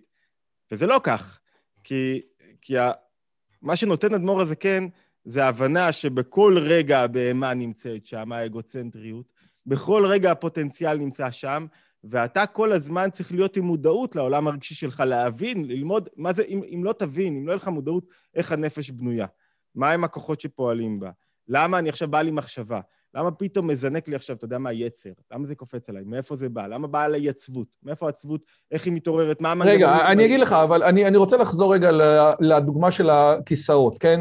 זאת אומרת, בן אדם מגיע, והוא אומר לעצמו, אתה יודע מה, אני, יש אנשים אחרים, יש אנשים אחרים שיכולים אה, אה, לעשות את זה, ואני חושב שמה שאני עושה עכשיו זה חשוב. ואיך שהוא עושה את זה, פתאום מתגנבת לו הסיפור שהרבי אמר לנכד שלו, כן, הזה שלמד ולא שמע את התינוק הבוכה, אומר לו, לימוד תורה שלא שומעים תינוק בוכה לא שווה כלום. ו- ו- ואז אני, ואז אני לא יודע, מה שאתה בעצם אומר לי, ותגיד לי אם זה נכון, שמהרגע שאם אתה לומד את הטניה בצורה אה, נכונה, או לפחות כמו שהאדמו"ר הזקן רצה, אה, השאלות האלה יתבררו לך יותר. זאת אומרת, אתה יותר תראה את הנקודות של מה באמת אני, כאילו, מה הנקודות, או מה המניעים שמושכים אותי להמשיך ללמוד, או מה המניעים שמושכים אותי. כאילו, אתה, כמו שאמרו היוונים, אתה תכיר את עצמך יותר טוב. מסכים לחלוטין. אני, אני חושב שבהקשר לסיפור של uh, התינוק שבוכה, השאלה היא, מה זה תינוק שבוכה? לפעמים תינוק שבוכה זה שכן שצריך עזרה, לפעמים תינוק שבוכה זה, זה רעיון שבתוך הספר שזקוק לביור. מה זה הבכי של העולם? מה חסר לתינוק? מה הוא צריך עכשיו שאני ארים אותו? ו- ואתה צודק לחלוטין, אתה יודע, השאלה הגדולה היא, למה, השאלה הגדולה היא למה, לא, למה האדמו"ר הזה כן מדבר עליה, על זה כל כך באריכות, וכל תורת החסידות מדברת באריכות. אמ, זו לא השאלה הגדולה. השאלה הגדולה היא, אם אתה באמת מאמין שאדמו"ר הזקן בעצם מוריד לך תורה שיטתית שניתנה מסיני, ולא כמו פרויד יושב על ספת הפסיכולוג ובוחן בצורה השתתפותית ומנתח מצבים פסיכולוגיים שונים, למה הבורא הוריד ספר אנטומיה של הנפש? למה הוא הוריד ספר רפואה לעולם? מה, מה, מה הניע אותו? למה הוא היה צריך להוריד את זה? כדי להגיד לך, בוא, תבין איך הנפש בנויה, ויש לך כוח כזה, ויש לך כוח כזה. אתה יודע, ספירת העומר, זה מאוד בולט בימי ספירת העומר, ההבנה של הכוחות השונים. ולמה יש לך יכולת שכלית כזאת שתוביל אותך לפריצת גבול בחדשנות, ויכולת בהושבה, ואיך בנוי כל כוח. למה הוא הוריד ספר אנטומיה של הנפש לתוך העולם? זה תורה, תלמד אותה. מסיבה אחת, שהיא חוזרת קצת לתחילת השיחה שלנו, כי אם אתה תבין איך הנפש בנויה, תבין איך העולם בנוי. האדם הוא עולם קטן. איך העולם בנוי במובן הרחב של מה הקשר שלי, הבורא, עם העולם, ואיך אני מנהל את העולם, ואיך אני מצוי בתוך העולם, איך אני מהווה אותו יותר מאשר מנהל אותו בכל רגע. וכשתבין את זה, למה ההבנה הזאת חשובה? זו שאלה גדולה. כשתבין את זה, אתה תוכל להבין לא רק את עצמך ולא רק את העולם, תוכל גם לאהוב אותי. כי אתה okay. לא אוקיי. יכול לאהוב בורא שאתה לא יודע מי הוא. זה, טוב. אני חושב, המוטיבציה הגדולה, וזה לכן, רק אני מציב עליך, אתה צודק לחלוטין עם, ה, עם הטענה והתיאור והשיקוף. אני לא צודק, אני, אתה אומר, אוקיי, יהיה פתרון, יהיה פתרון לזה. זאת אומרת, לפעמים, לפעמים גם תורת החסידות, אה, אה, תגיד לי, תקשיב, העולם בוכה, אבל אני בוכה יותר, אני נשאר ועושה את מה שאני צריך לעשות עכשיו. רגע, אבל זה, אתה צודק גם בזה שזה לא אומר שהקרבות יפחתו. זאת אומרת, אתה יודע, זה כמו שמעלים אותך דרגה במשחק מחשב, ככל שאתה יודע יותר, מבין יותר, זה לא שפתאום סיימת. עכשיו מעלים אותך לדרגה יותר גבוהה, הקרב יהיה קצת יותר קשה. יש מקום אחד בתניא שאדמו"ר הזקן אומר, אתה יודע, הלשון של טניה, מי שלמד טניה, אתה יודע שהלשון שונה מליקוטי מוהר"ן, ממקומות אחרים, שיש שם יותר חום. אדמו"ר הזקן, הוא, הוא קר אליך, טוב, ויש לך קרבות, מה, מה אתה רוצה עכשיו? תיאבק, זה כמו שאשתך אומרת, מה אתה רוצה? תשתפר, ת, תתגבש, כן. ת, תצעד קדימה, ואז מקום אחד הוא אומר, פרק ל' בתניא, הוא אומר, אני יודע שזו מלחמה גדולה ועצומה. אני יודע כמה זה קשה. אני יודע שזה חתיכת אתגר גדול, אבל אם אתה רק מצליח, הוא אומר את זה בעוד מקום, לעשות את הסוויץ', זה נראה לך כאילו כל העולם נגדך, אתה קם בבוקר, הכל נראה שחור, מבולבל, כואב וחשוך, אתה רק מצליח לעשות את הסוויץ', ו... והסוויץ' זה כמובן להזיז את אותה אגוצנטריות, לשנות זווית הראייה. אתה עושה את הסוויץ', אתה רואה את זה, ורואה שבעצם יש לך בתוך זה פוטנציאל ואור ובורא שמקיים כל רגע, וזה מדויק עבורך, בום, באותו רגע אתה עשית. הפצת. את אור הבורא בכל העולמות והרווחת את היום שלך. אז אני אגיד רק משהו אחד, מי שלא אה, אה, רוצה לקרוא את התניא אה, כדי לדעת את הפתרון, מקובלנו בשם הגאון מווילנה, כשאתה מתאבד בין שני דברים, הדבר היותר נכון לעשות זה מה שפחות בא לך. אז לפחות יש לכם איזה משהו. טוב, אני, הדבר... אני, אני חולק על זה קצת, אני חולק על זה. זה הגאון מווילנה, ברור. זה... לא, אל תעמת אותי ישירות עם הגאון מווילנה, אבל איפה המקום שבו המוחין שלך נפתחים? אתה מדבר הרבה על יצירתיות. איפה, במקום שבו אתה רוצה לעשות, במקום שיש לך הערת תענוג. זה רעיון שחוזר על עצמו, מדברים עליו המון. זאת אומרת, אם אין לך הערת תענוג בלימוד שלך, הערת תענוג בניגוד לרצון, רצון מחייב את הכוחות. אני, אני מחליט, יש שעה, אני עושה, אני מתיישב, אני מייצר את התנועה בנפש. תענוג פועל אחרת לחלוטין, הוא לא מחייב את הכוחות, הוא לא מחייב את השכל והרגשות, הוא לא מניע אותך לסמן וי ולהגיע למקום, הוא מרחיב לך פתאום את ההבנה. כל הכלים שלך, הרגשות מתרחבים. הערת תענוג זה לא איזה כיף לי, אתה יודע, הערת תענוג מהירה הרבה פעמים בבינה, שפתאום קלטתי איזה משהו, וואו, מזה אני רוצה. אני, אני אלמד עוד, כי נגעתי איזה משהו כל כך מתוק, ואני מכיר לא מעט סטודנטים, עבדתי עם המון סטודנטים, עדיין עובד, ואתה רואה שהם לומדים חומר שהם לא אוהבים, לא גילו שם הערת התענוג, הם עושים את זה בגלל אינטרסים, שאינטרסים הרבה פעמים מסתירים לך את הערת התענוג, כי אימא שלו אמרה לו שלהיות מהנדס זה טוב, כי הוא ירוויח בזה כסף, כי לאבא שלו יש חברת uh, עריכת דין או, וכולי וכולי. ומה קורה לו עם האינטרס? האינטרס מסתיר לו את, ה, את, ה, את מה שהוא באמת צריך לעשות. ובמקום שיש לך תענוג במשהו, תענוג לא סותר uh, מסירות נפש, ולא סותר uh, להרים את עצמך, אלא אתה קם אחרת לגמרי בבוקר. אני, אני עושה משהו שוואו, בדיוק את זה אני רוצה. אני אגיד לך מה הבעיה שלי... גבוה גם בסדר השתלשלות, לכן, אתה יודע, נחזור רגע למקור, למה הערת התענוג זה הכוח הכי חשוב? כי זה הכוח שאיתו מתחילה הבריאה. הבורא כאילו יושב, שבת לתענוג, הבורא יושב, ומתעורר לו איזה הערת תענוג מלה, מלהקים עולם. ואז בכל ראש השנה, פתאום הרצון הזה והתענוג הזה מסתלקים לו, וכל מה שאנחנו עושים זה מנסים mm. לעורר בו את התענוג מחדש, שירצה אותנו, וירצה להתקשר איתנו, וירצה ממש וזה יתעורר בו שוב, וזה חלק מהעניין, לעורר את התענוג שבו, ואנחנו לעורר את התענוג שבנו בכל מעשה, בכל לימוד, בכל עניין, כי זה מקור הנאה הרבה יותר גדול מאשר לעשות משהו שאני לא רוצה ואני חייב, מאשר אחריות. אחריות זה, תשמע, משעמם אותי קצת. טוב, אז אני, אני רוצה להגיד לך מה, מה הבעיה שלי עם מה שאתה אומר. אה, ש, ואתה אומר משפט כאילו חזק, שצריך, אתה יודע, לח, לחפור עליו הרבה מאוד זמן, שהערת התענוג היא, היא, היא, היא לא מנוגדת, כן? או... או או היא לא, ב, אה, אה, כאילו, היא לא נגד אה, מסירות נפש. ש... ו- ו- ו- וזה דבר שעושה רושם שהוא מאוד עמוק ו- ו- וצריך לחשוב עליו הרבה. הבעיה שלי זה שהדבר, שמה שנכתב לדור של בני המאה ה-19 מתקבל בדור של מילניאלס בצורה אחרת לגמרי. כשאתה מדבר על מילניאלס, כן, עם אותם צעירים של היום, על הערת התענוג וצריכים לעשות את זה מתוך הכיף ומתוך התשוקה ואתה אומר להם, כן, אבל, אבל זה, זה, זה, זה עדיין דורש מסירות נפש, הדברים האלה לא בדיוק מובנים.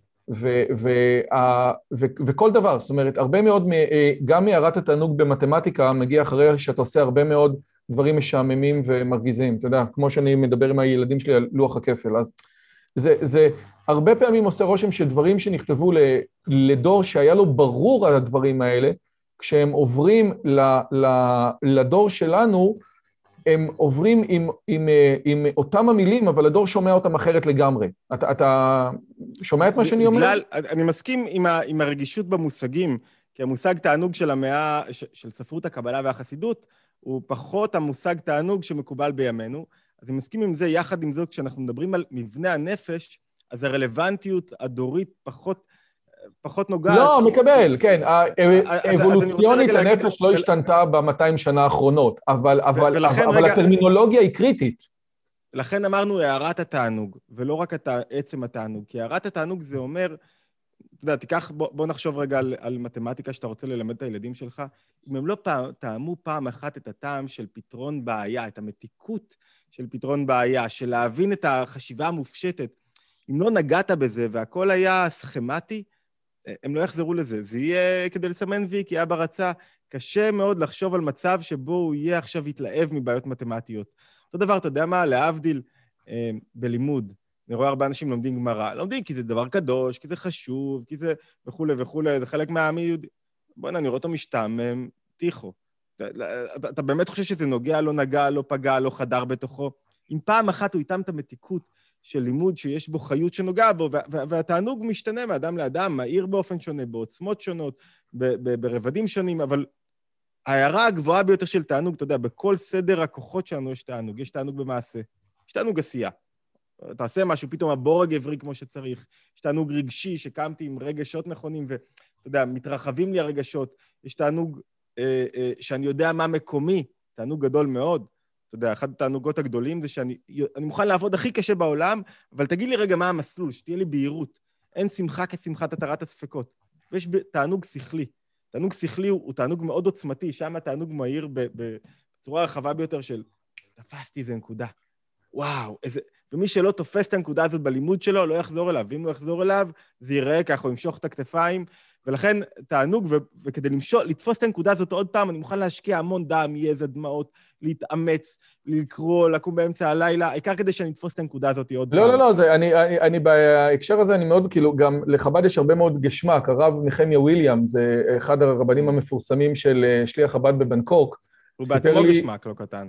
הוא חבל הזמן. אז הוא סיפר לי פעם שבחתונה שלו, הדוד שלו מצד הכלה היה ליטווק, וכשהוא רקד איתו, אז הוא, אז הוא ראה שהוא ממלמל לשם איחוד, לשמח מצוות חתן וכלה, הוא נורא פחד, חס וחלילה, שהריקוד לא יהיה לשם מצווה. אז הוא אמר, יאללה, תשמח, עזוב אותך. אז, אז הנקודה הזאת היא בהחלט נקודה נורא חסידית. בואו נעבור לשאלה שאני לוקח מתוך הספר קרן זווית של נדב שנרב, ובעצם הרבה אנשים שאלו, כשהרבי אה, נפטר, למה אתם לא עושים רבי חדש? למה אתם לא ממנים רבי חדש? זה הופך להיות חסידות מתה, וכשאתה מדבר עם חסידי חב"ד רציניים, אומרים לך, מי שאומר את זה לא מבין מה זה רבי. מי שאומר את זה לא מבין מה המשמעות של רבי, או כמו שאתה אמרת, העובדה שחסידי חב"ד שמים תמונה של הרבי שלהם בחדר השינה, אומר דרשני, כן? אם הם רואים בו מראה של מה הם יכולים להיות, אבל עדיין התפיסה של חב"ד היא משהו אחרת לגבי רבי. רבי זה, איך אומרים? נשמת הרבי היא נשמה אחרת. אבל, אה, אומר נדב שנרב, ו, וזה משהו אה, מדהים, שהיה ויכוח בתחילת, אה, בתחילת המאה ה-19 בין הרבי מוויטקס ורבי אברהם קליס, שהתנגדו מאוד מאוד לספר של בעל התניא, שהם לא, שבעצם בעל התניא, יותר מכל דבר אחר, נותן דרך בעבודת השם לחסידים. והוא אומר את הדברים הבאים. הרבי מקליס כותב לרבי שניאור זלמן מילדי את הדברים הבאים. וכך חזינה לספר הבינוניים, שזה ספר התניא, שהדפיס כבוד תורתו, ולא מצאתי בו תועלת כל כך להצלת נפשות. וקורא אני עליהם, למה זה מחיר ביד כסיל לקנות חוכמה ולב עין?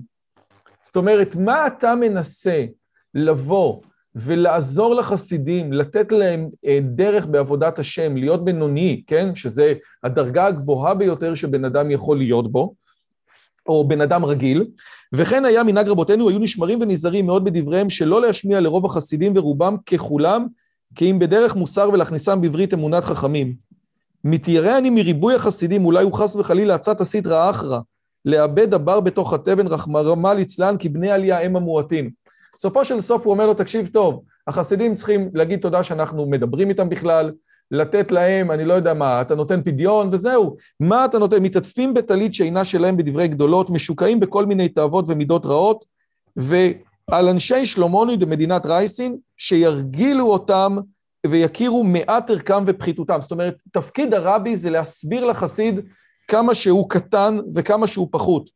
וקטנות נפשם בעיניהם וחטאתם נגדם תמיד זבחי אלוהים רוח נשברה, שלא ילכו בגדולות ונפלאות. ואומר נדב שנר, פה אתם רואים פעם ראשונה איזשהו ויכוח מרתק על דמוקרטיזציה של היהדות. אומר רבי שניאור זלמן מילדי, לא כולם יכולים להיות רבי, אבל יש לך דרך רוחנית בלתי רגילה. יש לך דרך רוחנית בלתי רגילה. ו- וקודם כל, לפני שאני ממשיך עם הסיפור הזה, אתה מקבל את זה שהיה פה מהפך בלתי, בלתי רגיל, כי אם אני מסתכל על מה שהרבי מקליסק אומר, זו אמירה קשה, הוא אומר, תקשיב, אתה עושה יותר נזק מתועלת.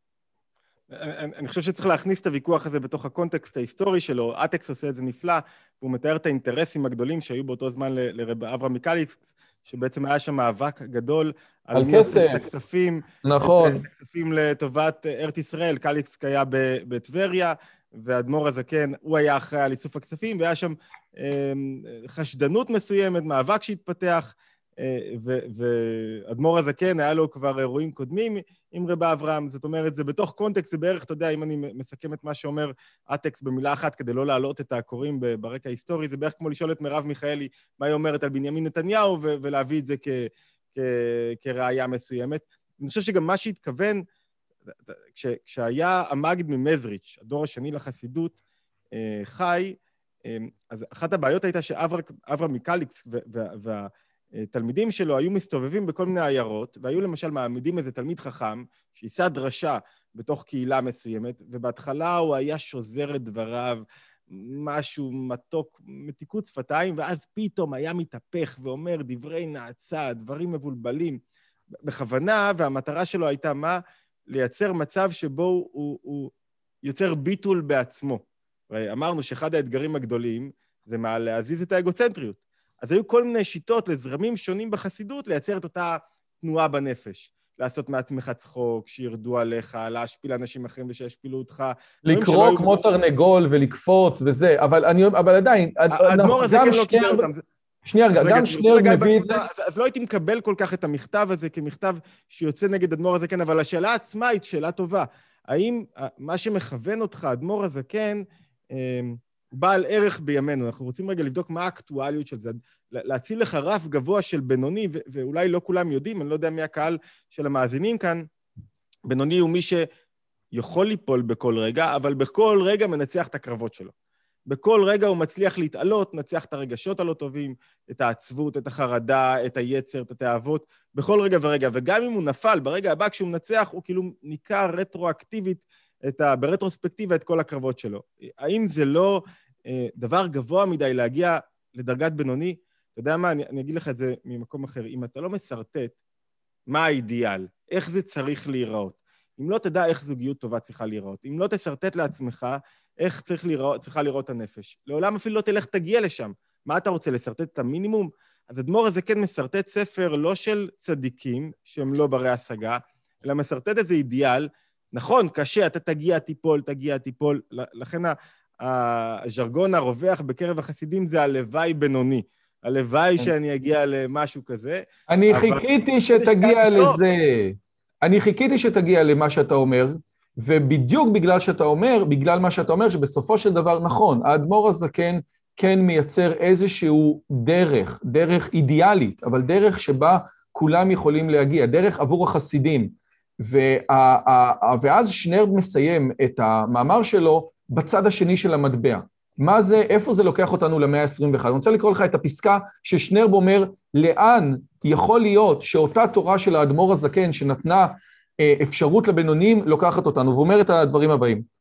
הצד השני של המטבע קשור לוויכוח בדבר היחס בין החסיד והצדיק.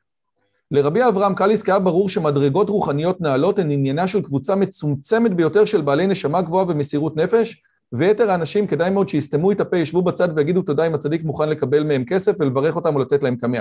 טוב, זה הניסוח של שנרב שהוא מאוד... קצת קיצוני. כן, שזה הניסוח של שנרב, אבל עדיין ניסוח משעשע.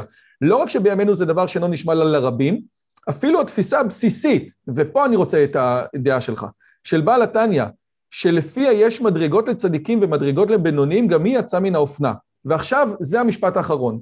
היום כל נערה באולפנה תולה על הקיר שמעל ביטתה את אמרתו של הרב קוק, הצדיקים הטהורים אינם קובלים על הרישה, אלא מוסיפים צדק, וברור לה לגמרי שזה משפט שמתייחס אליה. וכך כל בחור בשיעור א' מניח כמובן מאליו, כי אמירה שהוא קורא בספרים הקדושים, גם אם היא מוצגת כהדרכה לקדושי עליון, סעיף רשמם בשולחן ערוך, מי שמכיר, או לשרפי מעלה ממוענת אליו. בשורה התחתונה יש פריצות מוחלטת של ההיררכיה הרוחנית. האם יכול להיות שזה 250 שנה אחרי מה שהביא אותנו ספר התניא? הסכנה, אתה יודע, נשמע נורא, פריצות מוחלטת של ההיררכיה הרוחנית, כאילו, אוי אוי אוי, אבל אני חושב שהסכנה הגדולה היא אה, שבן אדם באמת יגיע למצב שבו הוא חושב שהוא איזה צדיק, לכן אומר שלמה המלך, אל תהיה צדיק הרבה, ואז זה פתאום מתרסק לו בתוך המציאות. ניקח את זה לדוגמה אה, פופולרית של חבר'ה שבטוחים שהם וואו, פתאום פותח את הפלאפון, ולאן או איפה העיניים שלו בורחות, ואיפה הוא נמצא, והוא פתאום מסתכל על עצמו, רגע, וואו, אני לא באמת צדיק, והוא חוטף איזה משב רוח כזה אה, שמעקר אותו, וזה יכולה להיות בעיה באמת בעבודה הפנימית, אם אתה לא יודע את מקומך. אבל, אבל אני חושב שההצגה של מה שאדמו"ר הזה כן נותן היא חסרה. כי הוא משרטט לעצמך באמת, לך, באמת לאן אפשר להגיע את האידיאל, אבל הוא משרטט לעצמך, לך, איפה אתה. מנסה להגיד לך, בוא תראה איפה אתה, מה הדיוקן השלם שלך, מי זו הבהמה שלך, בוא תכיר אותה, שלום, נעים מאוד, כמה קשה לך, אתה לא צדיק, תדע לך. ועכשיו הוא אומר, מתוך שתי התמונות הללו, בואו נשזור סדרה של למה אתה יכול להגיע. טוב, לשם אתה לא יכול להגיע? בוא נראה אם אתה יכול להגיע לשם. בואו בוא, בוא, בוא נראה מה אתה צריך לעשות כדי להגיע לשם, לדרגת אמצע, דרגה בינונית כזאת שאתה יכול טיפה לטפס כדי להגיע אליה, ו- וזה נדבך מאוד חשוב שחסר בתיאור שלך. קודם כל אני אראה, נכון, איך צריך לראות בינוני? אני לא שם, אני כל כך רחוק, אני, איזה קרבות, איזה חושך. טוב, בוא נראה איפה אתה יכול להתקדם קצת, לאן, איזה דרגה אתה כן יכול להציב בחיים שלך, והתובנה הזאת היא תובנה שאתה רואה שהיא מחזקת, בניגוד למה שתיאר שנר בספר שלו, כי אני אומר לעצמי, לעצמי, אוקיי, נפלתי, אני לא צדיק, אני מבין את זה. אני יודע לאן אני צריך להגיע, אבל נפלתי, אז, אז נפלתי עם הפלאפון קצת. אז נפלתי קצת, דיברתי לא יפה, הייתי עצבני, הייתי כועס. זה לא, לא דרגה שאני רוצה להיות בה. מבין את זה, מבין מאיפה זה בא. בואו נתקדם קדימה. אומנות ה... להעביר דף ולהתקדם טיפה קדימה. אין, לא, שלי. אבל אני, אני, אני, אני כן, זאת אומרת, אתה אומר שאני מפספס את הנקודה הזאת, וכנגדך אני אגיד, אני, אני ברור לי לגמרי שבעל התניא לא, לא, לא, לא התכוון לדברים הללו, זה ודאי, וברור לי לגמרי שאותה בת אולפנה שתולה את האמרה של הרב קוק, אה, אה, אה, לאו דווקא קרא את התניא והולכת לפיו בתור איזשהו מדריך. זה גם ברור. השאלה היא, האם רעיונות, אתה יודע, לרעיונות יש אקלים ויש איזושהי אבולוציה או שינוי לאורך זמן.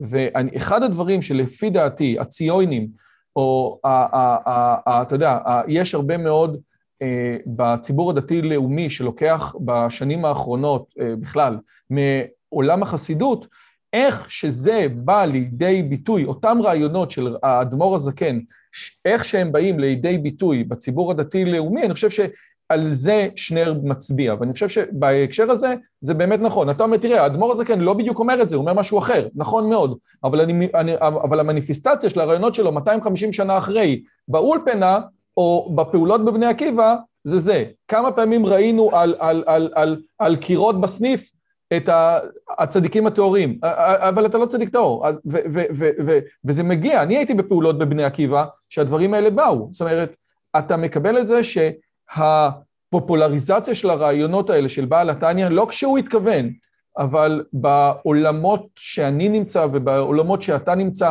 כן גורמים לאיזשהו, לא רוצה להגיד פריצות רוחנית, אבל, אבל בוודאי אנשים אומרים, כן, גם אני יכול ככה, זה, זה, זה ממש אפשרי.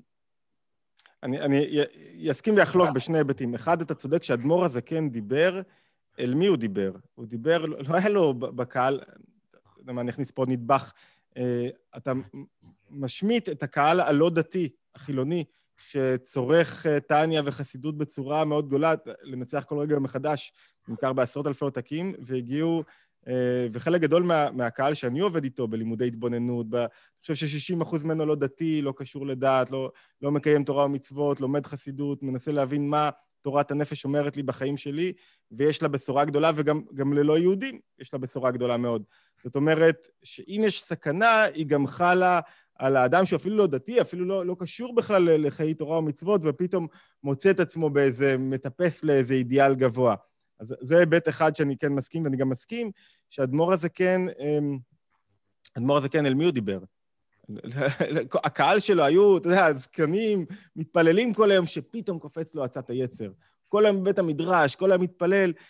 אתה יודע מה, עוד, עוד סיפור בהקשר הזה, למשל, ביום החתונה של הרבי מלובביץ', בחודש כסלו 1929, יום החתונה של הרבי מלובביץ', הרבי הרייץ נושא דרשה, חמיב, והדרשה הזאת בפני חמשת אלפים בכירי תלמידי החכמים, ראשי הישיבות, האדמו"רים של ורשה שמגיעים, ואתה תקרא את המאמר הזה לבד, ואתה וואו, תגיד. הוא מדבר שם על אדם שבעצם כלפי חוץ הוא טוב ואוהב, ופתאום הוא משתנה, והטבע שלו משתנה, ונהיה צורר, ונהיה עצבני, ונהיה כעוס, ונהיה קמצן, ונהיה אחד כזה שלא נוח איתו. הוא מדבר על חתן שבערב החתונה שלו הוא אוהב את כולם, ופתאום יום למחרת, איך השתנה לו הפנים, ומה זה קשור, איך הוא השתנה כך. כי, כי היה לו את המאבק הפנימי. ואל מי הוא מדבר? לא היה שם חילוני אחד, לא היה שם ציונות דתי אחד, היה שם כולם גדולי האדמו"רים. גדולי המשפיעים, גדולי המשפיעים. ולכן אני מנסה, גדולי המשפיעים, ולכן אני מנסה להגיד, לקח את התשובה למקום אחר. כי התשובה לא נעוצה עכשיו באיך אתה רואה את עצמך צדיק או לא, היא נעוצה שוב, ב... אנחנו חוזרים כל הזמן לבייסיק, לתורת הנפש, לאיך הנפש בנויה. זאת אומרת, הוא כל הזמן מנסה להגיד לך, לא משנה צדיק, מה, מה זה המושגים? בוא תראה איך הנפש בנויה, בוא תראה מה המאבק שמתחולל, בוא תראה איך נפש בריאה צריכה להיראות, איך הנפש הבריאה שלך צריכה להיראות. אז אל תגיד לי שתמונה, נכון שאתה לוקח אדם שעובר עכשיו צנתור, והתמונה הבריאה שלך זה של אה, אצן בן 21, אבל אני מנסה לייצר משהו קרוב אצלו בתנועה של זרימת הדם. זאת אומרת, התנועה אגב, של... אגב, אתה צודק מאוד. מי, ש, מי, מי שמתחיל לרוץ ושם פוסטר של יוסיין בולט, זה דבר נחמד, אבל אם הוא חושב שהוא יהיה יוסיין בולט, זה כבר אה, בעיה בנפש. אבל כל הזמן אנחנו מחזירים, אתה יודע, גם בחינוך, כל הזמן מחזירים לעולם מושגים אחר שעוסק בהבנת הנפש עצמה. זה, זה עולם המושגים של החסידות, כל מאמר, כל שיחה, כל דבר.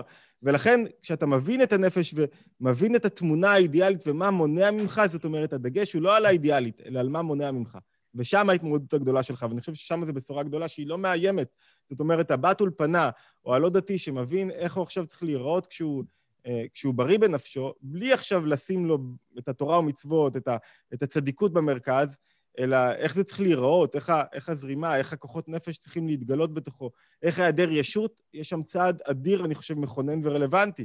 והראיה היא שביקורות אה, כאלה, שאולי יש בהן משהו פחות תופסות את העולם מאשר בוא תגיד לי לאן אני יכול לטפס, בוא תראה לי מה אני יכול להיות. לא, בוא, זה... בוא אני, תן, אני, מה, כן. מה אתה רוצה להראות לי כמה אני, כמה אני אפס וכלומניק? אני יודע כמה אני אפס וכלומניק.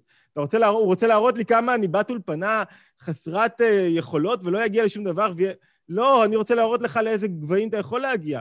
אני... אני חושב שזה הבדל גדול, שאתה לקחת אותו כביקורת, אבל בעומק שלו הוא, הוא, הוא תבוסתנות. הוא חוסר אני, אמונה אני, באדם עצמו. אז, אז אני רוצה אולי לחדד. רגע, רגע, משפט אחרון, אני חייב, נכנסתי לפלואו, לטראנס, אז אני חייב לגמור את הטראנס, כי, כי יש שני סוגי מורים.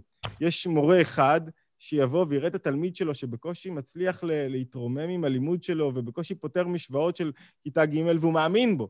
ופתאום התלמיד הזה, אתה יודע, קופצת לי אה, אה, אה, אלופת העולם בשחמט, אה, יהודית, אה, לא לזרוביץ'. פולגר, פולגר, פולגר. יהודית פולגר הנפלאה, שמספרת היטב איך אבא שלה הצליח בתוך אמונה שאפשר להפוך כל ילד לגאון בתחומו, איך אבא שלה הצליח לשנות לה בעצם את תפיסת עולם ולגרום לה להאמין בעצמה. האמת היא, לקר... אני חייב להגיד לך, אני, אני, אני, אני הרציתי ביחד עם סופי, ואני מכיר את, ה, את הדוגמה של האחיות פולגר טוב מאוד. לא לקחת... אה, אה, האחיות פולגר, האבא שלהם, כתב מודעה בעיתון שהוא מחפש אישה כדי לעשות איתה ילדים, כדי שהם יהיו אלופי העולם בשחמט, כן? זה עדיף לא לקחת דוגמה ממשפחת פולגר. אני רוצה כן לתת... אתה לא יכול להרוס דוגמה טובה, אתה לא יכול... לא, אני, לא, היא באמת דוגמה מדהימה, רק... אגב, סופי ניצחה את אה, קרוצ'נוי כשהיא הייתה בת 12. הדוגמה שאני רציתי... רגע, לגמור את הנקודה, כן. זאת אומרת, יש לך שני סוגי מורים. ומורה אחד יגיד לך, לא רוצה להגיד שנרב לצורך העניין, כי אני בטוח שהוא לא כזה, אבל המשפט שעולה מתוך הרעיון הזה, מורה אחר יגיד לך, תשמע, תשמע, תשמע, תשמע, אל תחלום גדול מדי. אתה, מה עכשיו אתה רוצה להיות? מה, מה, להיות... אה, תסתפק במה שיש לך, אתה, ת, בוא, בוא תנסה, זה, זה לא בשבילך. אתה לא תצליח לנגן, אתה לא תצליח לפתור משוואות. מהנדס, אתה לא תהיה. תבחר עכשיו מי המורה שאתה רוצה לאמץ לך לחיים. זו, אני חושב, התשובה לציטוט. אני, עוד פעם, זה חשוב מאוד להגיד שמי שמנגן, ואריק קלפטון הוא מול עיניו בתור אידיאל, בתור אידיאל לא ממומש, או בתור אידיאל, אתה יודע, איך אומרים, זה כוכב הצפון, זה חביב מאוד, אבל אם הטענה של שנר, ואני אגב עומד מאחוריה במאה אחוז, זה שיש היום אנשים שהם בטוחים שלזה הם יכולים להגיע. כל עוד אתה מבין, כן, שיש פה איזשהו מצפן רחוק, שאתה אומר, זה הכיוון, כן, זה רק משהו שמראה לי כיוון, ואני הולך ולעולם לא אגיע, כן, הדרך ארוכה ומפותלת, אבל, אבל, אבל, אה, איך אומרים, אה, נו, אה, עושים נולד, כוכב נולד, כן? כוכב נולד זה, זה, זה אחד התוכניות המרתקות שמשלבות בין לפעמים חוסר כישרון מצד אחד ואמביציה מאוד גדולה מהצד השני, כן? יש אנשים שזה לא עובד. או כמו שאמר הרב... אבל ממה נפשך? כן. הרי, הרי כל הדרך להגיע לשם זה התגברות על האגו. אתה יודע, קופץ לי כן. דוגמה של uh, הבחור הזה, uh, נאס דיילי. נאס דיילי, לא יודע אם אתה מכיר אותו, נתקלת, הוא במשך שלוש שנים הוציא בכל יום וידאו בן דקה, והפך להיות כוכב עולמי. בחור מחברון, מאחד הכפרים כאן, שאם הוא היה נתקל באמירה uh, uh, כמו זאת, היא הייתה אמירה שמשתקת אותו. אמירה שלא מניעה אותו קדימה, והדרך באמת להצליח זה להתגבר על האגו, ולכן האגו פה לא סכנה, זאת אומרת, אין סכנה שמישהו עכשיו, אני הולך להיות אריק קלפטון, אני הולך להיות צדיק הבא. כן. כי, כי חלק מה, מהשיטה עצמה היא, היא דווקא תבטל את עצמך, ואל תחשוב על עצמך כצדיק, וזו הדרך היחידה להגיע ו- ולראות פתאום נפלאות. אמ, כן. אז, אז אני לא יודע עד כמה אתה עומד מאחוריו בעניין בכלל ההיבטים. כן, או, אני עוד פעם, מי, ש, מי, מי שרוצה להיות זמר, מי שרוצה לעשות קריירה או לגדל משפחה בתור זמר והדמות, של, והדמות לחיקוי שלו הוא עומר אדם, נמצא בבעיה קשה מאוד. אני עדיין עומד מאחורי זה. אה, אבל, אבל ללכת לצד הרוחני של העניין, הרב עמיטל, מספרים עליו שהרבה מאוד מהחומרות של השולחן ערוך הוא לא היה נוהג. אז מישהו פעם שאל אותו, למה אתה לא עושה ככה? אז הוא אמר, כשהשולחן ערוך כותב, ראוי לכל בעל נפש לעשות ככה, אז יש אנשים שחושבים שרבי יוסף קארו מדבר עליהם. לי אין את היומרות האלה, כן? ואני רוצה, אוקיי, יש לי עוד שתי שאלות ברשותך. אה, חב"ד נחשבת החסידות העמוקה ביותר, חוכמה, בינה ודעת. ובמאה ה-20... כן, כן, וחבר משותף, שעיה, אמר לי, תקשיב, אתה חייב לשאול אותו את זה. אז אל תגיד לי, בגלל שזה שעיה, אני, אני לא עונה. כן? אז הנה, לא לכל אחד, ופתאום אני מביא בתוך מוסדות חב"ד, יש פה אה, איסור וסכנה על הלימוד באוניברסיטה, כן? כולל זה שלמרות שהרבי כמעט היה מהנדס אוניות, או היה מהנדס אוניות מהסורבון, אה, יש פה המון המון... היה מהנדס חשמל, דרך אגב, לא אוניות. באמת? כן. אני הייתי בטוח שזה מהנדס אוניות. אוקיי, נבהלתי לשמוע שיש... הוא עבד באוניות, אבל היה מהנדס חשמל. שיש סברה אצלו ללמוד באיזה קולג' ותקוותי שאזניח סברה זו לגמרי וירגיע רוחי, ולמה אין הרבי מרשה ללמוד, והרבי עצמו למד באוניברסיטה. אני לא, אנחנו לא קוראים אותו דבר, איפה אתה? אה, רגע, הנה, היא הנותנת, אתה רואה את זה? לא, אני חושב שגם הציבור לא קורא, אולי... הנה, רק שנייה, הנה, אז בואו ננסה לעשות את זה ככה. שיתפת משהו אחר. הנה, בסדר? היא הנותנת... כן, נניח וקורה שמישהו, וקורה שמישהו נופל, אה, נניח וקורה שמישהו נובל אה, מבית של ארבע קומות ואינו נכבל, האם נסיק מכך שיכול כל אדם לקפוץ מבית של ארבע קומות, כן? ועוד ועוד ועוד, יש פה הרבה מאוד דברים של נגד השכלה, תשב ותלמד ואלוהים יעזור לך משמיים, אין אדם יודע במה מסתכר, כן? אלוהים ברא את העולם לפני שהיה קולג' ולא צריך, ולא צריך בגרות, ולא צריך כלום, תשב, תלמד תורה, וזה מה שאומרים, אזן את העולם, וזן שני ביליון וחצי בני אדם, ימציא לו פרנסתו בעת ובזמנו, ויש פה הרבה הרבה הרבה מאוד אה, אה, אה, רפרנסים, כן, לגבי, אה, אה, עזוב, לא צריך את זה. והשאלה היא, ה- ה- היחס, מצד אחד, אתה יודע, היום כשמדברים על הציבור החרדי, מה שהוא כן לומד, לא לומד, ודיברתי גם עם, אה, עם, אה, עם, עם אה, נו, הפרופסור הזה ממכון שורש. רגע, אני חייב לעצור אבל באמצע את השאלה, כי השאלה היא... מה קורה עם זה? מה קורה? אז אוקיי, אז אני חושב שזה משתלב היטב עם עידן הפייק ניוז. כי יש לרבי מאות ואלפי, מאות אלפי אפילו מכתבים, לא יודע, אלפי מכתבים. יש לבן תורה שלומד תורה, יש מכתבים הפוכים לחלוטין, בן תורה שלומד תורה. והוא עכשיו, התפקיד שלו, התפקיד המרכזי בחינוך, ב-20-22 שנים הראשונות שה, שה, שהילד לומד, זה לחזק אותו שיוכל לעמוד נגד הרוחות המנשבות בעולם. מה זאת אומרת לחזק אותו נגד הרוחות המנשבות בעולם? שמסוגל, לו עמוד שדרה, שלא כל רוח, כל רעיון, כל משב, כל אופנה תשלוט בו. ו- ואתה רואה שכשיש לו את התנועה הנפשית הרגשית הזאת שמתעוררת בו, אחרי זה כשהוא יצא לעולם ויצטרך ללמוד מתמטיקה או אנגלית או כל דבר אחר, אני יכול להגיד לך, בתור החוויה שלי, כמי שיצא מהחינוך החילוני, ו- והרמת ה... מבתי ספר הטובים ביותר, וגם ילד שלי, יש לי ילד שלמד בריאלי בחיפה, אמ, והיה בפנימייה הצבאית בריאלי בחיפה, אתה יכול לראות שמיצוי הזמן שם הוא... טוב, לא רוצה להגיד דברים שליליים. זאת אומרת, המטרה של הרבי, כשאם אתה עד גיל 18, 19, 20, תהיה באוהלה של תורה, אין לך מה לחפש מקום אחר. מטרה לחזק לך את הנפש, שאחרי זה, שתצא לעולם, יהיה לך יציבות, יהיה לך כוח להתמודד עם הרוחות המנשבות. אבל, לאחרים שכתבו לו... כי פה כתוב, רק שנייה, כי פה כתוב שזה חב"ד. אוקיי. רגע, תן לסיים. אתה, אתה מביא רק מכתב אחד, אני אביא לך מכתבים אחרים, לאחרים... א', אני הבאתי פה 20, לא. אגב, וזה לא אני הבאתי, חב"ד ישראל, ששואלים רגע, לגבי... רגע, רגע, אבל אני רוצה לסיים. בהחלט, כן, אדם... סליחה. אדם שלומד, תלמד תורה. אדם שמנגד, הוא כבר בלימודים האקדמיים, הוא כבר עכשיו, אה, זה המסלול שלו, הוא שם, אז הרבי לא התיר לו, ותראה עשרות מכתבים לעזוב באמצע את הלימודים, תשלים את הלימודים שלך. לפרופסורים שרצו לשנות את המסלול שלהם ולעסוק כל היום בלימוד תורה, גילו פתאום את התורה ורצו פתאום להיות שקועים בעולמה של תורה, אומר להם, מה פתאום? השליחות שלך באקדמיה, בלימוד, בפרופסורה. יש לי חבר נפלא כזה שהוא פרופסור בטכניון לכימיה, בחור בן 34, 35, מאוד צעיר, מאוד מוכשר. אמ, פרופסור דוד אייזנברג, אה, מאוד מוערך בעולם, עשה שני פוסט-דוקטורטים בחו"ל, אה, התאהב ברבי, ברעיונות וכולי. אמ, אה, ויש לו עשרות מאמרים וכולי, וכשהוא התאהב הוא, הוא קיבל בדיוק את התקן, את ה... הוא מקבל לשש שנים תקן בטכניון, ואחרי זה מחליטים אם אתה נשאר או לא, הוא עכשיו בדיוק בהחלטה, אני חושב, של להישאר כבעל תקן מן המניין, וכשהוא התלבט, הוא ניסה להבין, רגע, מה באמת, מה באמת הרבי רוצה ממנו? מה השליחות שלו באמת בעולם? לאן הוא צריך לקחת את עצמו? מה, הוא רוצה, הנפש שלו משתוקקת לשבת כל היום באוהלה של תורה, ללמוד, ואני לא יודע אם אתה מכיר, בעל תשובה מכיר את הצמאון הזה, שעכשיו אני לא רוצה כלום, רוצה רק מהמתוק הזה, ולהיות כל היום טבול בתוך המתוק הזה. והתשובות שהוא קיבל, גם בכתב, גם ממשפיעים, גם אחרים, מה פתאום? השליחות הגדולה שלך זה, זה בטכניון. ב, ב, לא בטכניון כדי ללמד שם תורה, בטכניון כדי... אה, הוא עוסק באנרגיות מתחלפות. כדי להיות מדען בכיר באנרגיות מתחלפות, זה ברור. אתה רוצה ללמוד תורה, תקום שעה קודם, תלמד משהו, תמצא לך בשבת זמן ללמוד.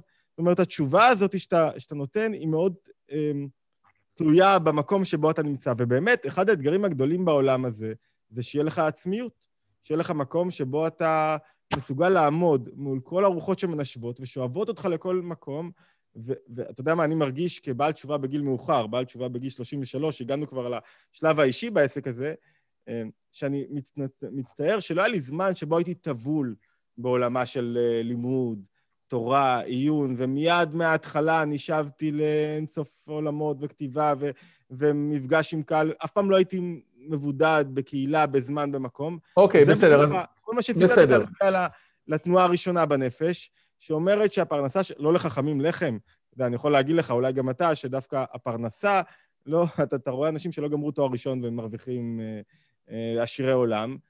הפרנסה תלויה בהרבה תכונות אחרות שאתה מעורר, יזמות, לימוד, אמונה, אה, מסירות נפש וכולי, ולכן אני חושב שהתשובה של הרבי, א', היא קשורה למקום ולזמן, אה, ואתה רואה כראיה, כל האנשים שהוא מוציא לרחבי העולם, האנשים שהוא מוציא לרחבי העולם, הם מתמקצעים בכל כך הרבה תחומים.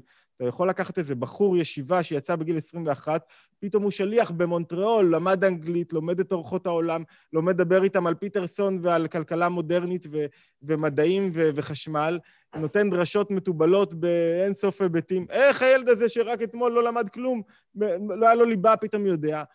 אז אני חושב שיש אוקיי, משהו... שנייה רגע, אז תן לי רגע, אז, אז אוקיי, אז תן לי רגע לחדד. קודם כל, מה שאני הבאתי, כן, אז שנייה, אז בסדר, אני חושב שהטיעון די הובן, יש פה אה, דיבור לכל אחד ואחד, ומה שדיברו על הפרופסור מהטכניון גם יפה וגם מעורר השראה. כנגדך אני אגיד כזה דבר, א', מה שאני הצגתי לא היה הדעה שלי שאני הלכתי וחיפשתי מכתבים. באתר של חב"ד כתוב אקדמיה, זה מה שחב"ד החליטו לשים שם, כן? הם לא החליטו לשים, הם היו יכולים להחליט לשים גם את המכתבים האחרים. הם החליטו, לפחות, לפחות חב"ד ישראל, באתר שלהם, זה לא אתר שלי, אני רוצה לחדד. מה שאתה ראית פה זה אתר של חב"ד, כן? והם החליטו לשים רק מכתבים מסוג אחד. וקושייה על חב"ד, לא עליי. הדבר השני, זה אומנם מי שבאמת, מי שמגלה את אלוהים בגיל 34 וכבר יש לו פוזיציה בטכניון, זה משהו אחד. השאלה היא, האם הדברים האלה באים לידי ביטוי בעולם המעשה? האם חסידי חב"ד בישראל, כן, אה, אה, אה, אתה רואה אותם, כי אני מלמד הרבה מאוד שנים, עד היום היה לי רק חסיד חב"ד אחד, ובכלל... יש סך הכל עשרת אלפים בישראל, אני חושב באחוזים אחד, זה יותר מהאחוזים הכלליים של, של האוכלוסייה הכללית. על, על, על, על פני עשר שנים יכול להיות, אוקיי, אגב, סטודנטים ערבים היו לי הרבה יותר, אז אני, ועוד פעם, וסטודנט חרדי... לא, כן, לא, וסטודנט חרדי... מיליון לעומת עשרת אלפים. לא, אוקיי, וסטודנט אה, חרדי אחר לא היה לי בכלל, כן? ועוד פעם, אני מלמד בפקולטות שהן יותר קשות, וזה מה ש... אני רוצה לענות על השאלה הזאת ממקום אחר רגע. השאלה הגדולה היא, מה, מה התפקיד של חב"ד? כ... יש חב"ד כתורה, אה, שהיא רלוונטית לכל אדם בכל זמן, ויש בה ערך ומשמעות גם ללא דתי, ויש חב"ד כקבוצה, כ... בוא נקרא לזה סיירת מטכ"ל של הרבי, שהיא מראש ברור לה שהיא יש לה שליחות מאוד מסוימת, היא הסיירת מטכ"ל. זאת אומרת, התפקיד שלה הוא לקדם משהו מאוד ספציפי. היא לא עסוקה בהרבה דברים אחרים, התפקיד שלה לקדם חיי אמונה, ביטחון, הנכחת הבורא בתוך העולם וכולי וכולי. ואני חושב שחב"ד הסוציולוגית שעליה אתה מדבר כרגע, ועליה הרבי דיבר בעצם על החסידים שלו, זו החב"ד הזאת. זאת אומרת, הוא אומר, אתה עכשיו רוצה להשתייך לסיירת מטכ"ל, התפקיד שלך להיות לוחם, לא לכתוב לי שירים. אתה לא עכשיו אה, הולך להתפרנס בחוץ. בוא, אני אתן לך משכורת. בוא, בוא עכשיו התפקיד שלך לקדם את זה. אתה רוצה ללמוד חסידות חב"ד, ללמוד את הרעיונות, את התורה, ללמוד את ה, איך העולם בנוי ו, ולעשות מה שאתה עושה בסדר גמור. זאת אומרת, אני חושב שכן, הרבי ניסה לייצר פה איזה חוד חנית. אז אתה, מ... אז אתה רק מחדד את מה שאני אומר. לאותו פרופסור בטכניון שנעים לו לקרוא קצת, אתה יודע, את הפירוש של הרב שטיינזלץ על התניא, לא, לא, וליקוטי שיחות. הוא חסיד, הוא חסיד, לגמרי, כבר היום הוא חסיד. אה, אוקיי, בסדר, לא, אבל... וכולי, זה לקח עד הסוף. אה, אוקיי, אבל, אבל, אבל, אבל עדיין, אותה סיירת מטכ"ל, אותם אנשים שגרים בכפר חב"ד, אותם אנשים שאיך אומרים, ש, אה, שסיוט להיות איתם בפסח בגלל החומרות, כן? אותם אנשים האלה, אה, הם, אתה אומר, כן, זה באמת נכון. פחות, אמנם חב"ד היא חסידות מאוד מאוד עמקנית ומאוד מאוד של לימוד, אבל בהקשר הזה, כל הנושא הזה של השכלה חיצונית, אנחנו לא רואים. זאת אומרת, כן... המילה, המילה השכלה חיצונית, אתה יודע, היא, היא, היא מילה רחבה מדי. אחד, יש המון חסידים שעובדים באינטל, עובדים במערכות מידע, עובדים בכל כך הרבה, אני חושב, ביחס לאוכלוסייה, ביחס לכמות, לאין ארוך, בטח ובוודאי למגזר החרדי, ואני חושב שגם אה, ביחס למגזר החילוני זו הצלחה לא גדולה, וגם של משרתים בצבא וכולי. זאת אומרת שסוציולוגית הטענה הזאת לא נכונה. אבל יש בה משהו, אני אומר, כי... רגע, מה התפקיד עכשיו הגדול שלך בעולם? אתה לא מסוגל לתרום לי ב... ב בהפצת המעיינות, אוקיי, אז, אז, אז לך תהיה... אתה לא מסוגל לחזק את עצמך רגע בתחום הזה, אז אוקיי, בסדר גמור, לך תלמד הנדסת חשמל, אין בעיה, הרבי בעצמו למד הנדסת חשמל, צריך, צריך. אבל, אבל מי שנפל אבל מבניין, את... מקומה רביעית, כן, זאת השאלה, כן? זה, לא זה... הבנתי. באחד הדברים, באחד הזה, הוא אומר, אוקיי, אבל הרבי למד הנדסה, אז למה אתה, אז הוא אומר, מה זה קשור? אם מישהו נפל מקומה רביעית וחי, זה אומר שאתה גם צריך ליפול מקומה רביעית? אז פה זה מחזיר אותנו קצת לעולם מה זה השכלה כללית. אתה יודע, ושוב, כמה... אני, זה לא אני כותב את הדברים רגע, האלה. רגע, רגע, אני רוצה לעזור להבין את המכתב הזה. מה זה השכלה כללית? יש הרבה פעמים שאתה תלך, תיקח כל בחור ישיבה תמים, בן 21, שלח אותו לאוניברסיטה, אחי, זה נגמר. אין סיכוי, ברור, אני, אני, אני, אני אומר, אתה יודע, על זה, לכן התחלתי עם הפייק ניוז קצת, כי זה תלוי למי מדובר. תיקח בחור בן 21, שלמד בישיבה, בתמימות, תוציא אותו, אתה יודע מה, תן לו טלפון, תוציא אותו לעולם, זה נגמר. היכולת שלו עכשיו להתמודד עם בנים-בנות, היכולת שלו להתמודד עם מתחים מיניים, היכולת שלו להתמודד עם דעות אחרות, בטח כשמדברים על מדעי הרוח והחברה, אה, הוא עומד פתאום מול ה... אתה יודע, מול ה... לתלמיד רגיל קשה לעמוד מול הפרוגרסיביות, מול העמדות ה... מה שהולך במדעי החברה והרוח, אתה יודע יותר טוב ממני, ראיתי שאתה מראיין בתחומים הללו. אבל אני מדבר על מתמטיקה, אני באמת חושב שזה בזבוז זמן ללכת למדעי הרוח והחברה. אני מדבר על משהו שמועיל. לא, זה חשוב מאוד. אני לא מלמד, אני לא מלמד מיומנטי. אז זה אחד. אז אם אתה קורא... אז לא, בדרך כלל כשמדברים על השכלה, לא מדברים על הנדסת מכונות. אני כן מדבר, אבל אני מדבר על זה. אני מדבר רק על זה. אני חושב שהיומנטי... אז השלב הבא זה במציאת עבודה. במציאת עבודה, אם זה מתאפשר בתנאים נכונים, בוודאי אתה תראה מלא אה, בהוראה, בהנדסה, אתה תראה אין ספור מכתבים. מה שאני לא דובר חב"ד, בטח לא דובר חב"ד בישראל, זאת אומרת, אני כן אה, חי את הרעיונות ומרגיש את עצמי שייך אליהם, ומתחיל מחוקר וגומר ב- בלהבין עד כמה הם נוגעים בחיים שלי. אז, אז לכן אני לא דובר על מה הם שמים באתר, ו- ויש גם המון אה, עניינים פנימיים של אה, מתחים פנימיים בתוך הסוציולוגיה, שהסוציולוגיה פחות מעניינת אותי, אבל היא מורגשת אה, בין החסידים לבין הסביבה שלהם. אתה תראה למשל את חסידי ירושלים, יותר קצת סטריקטים, יותר נוקשים, יותר מחמירים מחסידים בארצות הברית. למה? כי פה סביבת ההתייחסות היא החרדים האחרים, ואתה לא יכול ליפול ולהתרחק מהם בצורה, לכאורה ליפול. אה, אבל יש הבדל עצום בין העולם החרדי לבין העולם החסידי, בסדרה של דברים. לא בטוח שאני רוצה להיכנס, כי זה לא... כן, שוב, לא וגם, אני חייב להגיד, לטובתך, אני לא יודע אם זה לטובתך, אבל בכל דיון סוציולוגי לגבי חרדים, חב"ד יוצאת מחוץ לתמונה, כי באמת יש בה משהו אחר. השאלה האחרונה, ברשותך, שאני רוצה לשאול, היא, הרבה פעמים אנשים שואלים אותי אם, אם אני חסיד ברסלב, בגלל הכיפה הזאת של הדוד. אני גם רוצה לשאול מה זו הכיפה הזאת באמת. אז אני, אני דיברתי את זה עם, אה, עם אה, נו, עם תמר ועוז אלמוג, אבל בזמנו אני, אבל אני תמיד אומר שלצערי הרב אני לא חסיד ברסלב כי אני סקפטי מדי, אוקיי? אוקיי, אז מה, מה פירוש הכיפה ה... הכיפה הזאת היא כיפה אופורטוניסטית. היא כיפה אופורטוניסטית, אני שמתי אותה בטעות, יום אחד לא הייתה לי כיפה, ו- ואצל ההורים של אשתי יש כל מיני כיפות של חילונים, אז עם כיפה שחורה הייתי נראה ממש עבריין, והכיפה הזאת הייתה מעניינת, ובגלל שאני מרצה לקהלים חילוניים, והכיפה הזאת נתפסת בציבור הישראלי כ... אנשים בציבור הישראלי פחות מזהים, אתה יודע, רגע, זה עם הפומפון, זה בלי הפומפון, זה, זה, זה, אין, אין להם, זה, זה כאילו מאוד דומה למי שרוקד בצומת. אז הדיסוננס בין מה שזה נתפס ובין אה, מה שאני מייצג זה משהו שאני מאוד אוהב. זאת אומרת, אה, רגע, אבל, אבל, אבל אתה כן אוהב השכלה, אז איך זה יכול להיות שיש לך כיפה כזאת? זאת אומרת, בהרבה מקרים ובהרבה הרצאות שהיו לי, מישהו אמר, רגע, אבל אתה משכיל, איך אתה יכול להיות דתי? אז uh, זה כיפה שעושה טוב, את זה. זה. טוב, זה בורות לשמה, כן? כן, אבל רציתי לשאול אותך, כי יש לך איזה כובע אדם ברוך, כן? אז בוא נתחיל מהשאלה המציצנית. אז אני אספר לך לפני 12 שנה אתה חסיד חב"ד או לא? מה זה? אתה היום... אז אני אשאל אותך. השאלה היא, האם אתה חסיד חב"ד? אם כן, אז, אז זה אחלה. אבל אם לא, אז למה לא? אז רגע, שאלה מצוינת. אחד לגבי הכובע. אה, לפני 13 שנה היה לי איזה ראיון בערוץ 2, 3, לא זוכר. לפני 13... הזקן. מה זה? לפני הזקן. לפני הזקן, וחבר מארצות הברית כזה, חבר סטייליסט. הרי רוב החברים שלי שנשארו זה חברים לא דתיים, מהעולם ה... מהעולם החילוני, אתה, אתה לא פתאום מחליף בגיל 33 את החברים, והוא, והוא ראה אותי עם, עם כיפה כזאת כחולה, הוא אמר לי, תראה איך אתה נראה, אתה חייב uh, למתג את עצמך קצת יותר טוב. הוא שלח לי שלושה כובעים uh, כאלה יפים כאלה, ומאז בכל שנה, עד לפני שנתיים, אני חושב, כל שנה היה שולח שלושה כובעים חדשים, ואמר, אני לא רוצה לראות אותך בלי כובע. לא רוצה לראות אותך פתאום, אתה נראה... כאילו, מה זה? קניתי. אז מאז אני הולך עם הכובע. יפה. האם אני חסיד חב"ד? ודאי, זאת אומרת, מה זה ודאי? אתה, יודע, אני, אני, אני מנסה... אמ, תן לי להקשות עליך. חב"ד.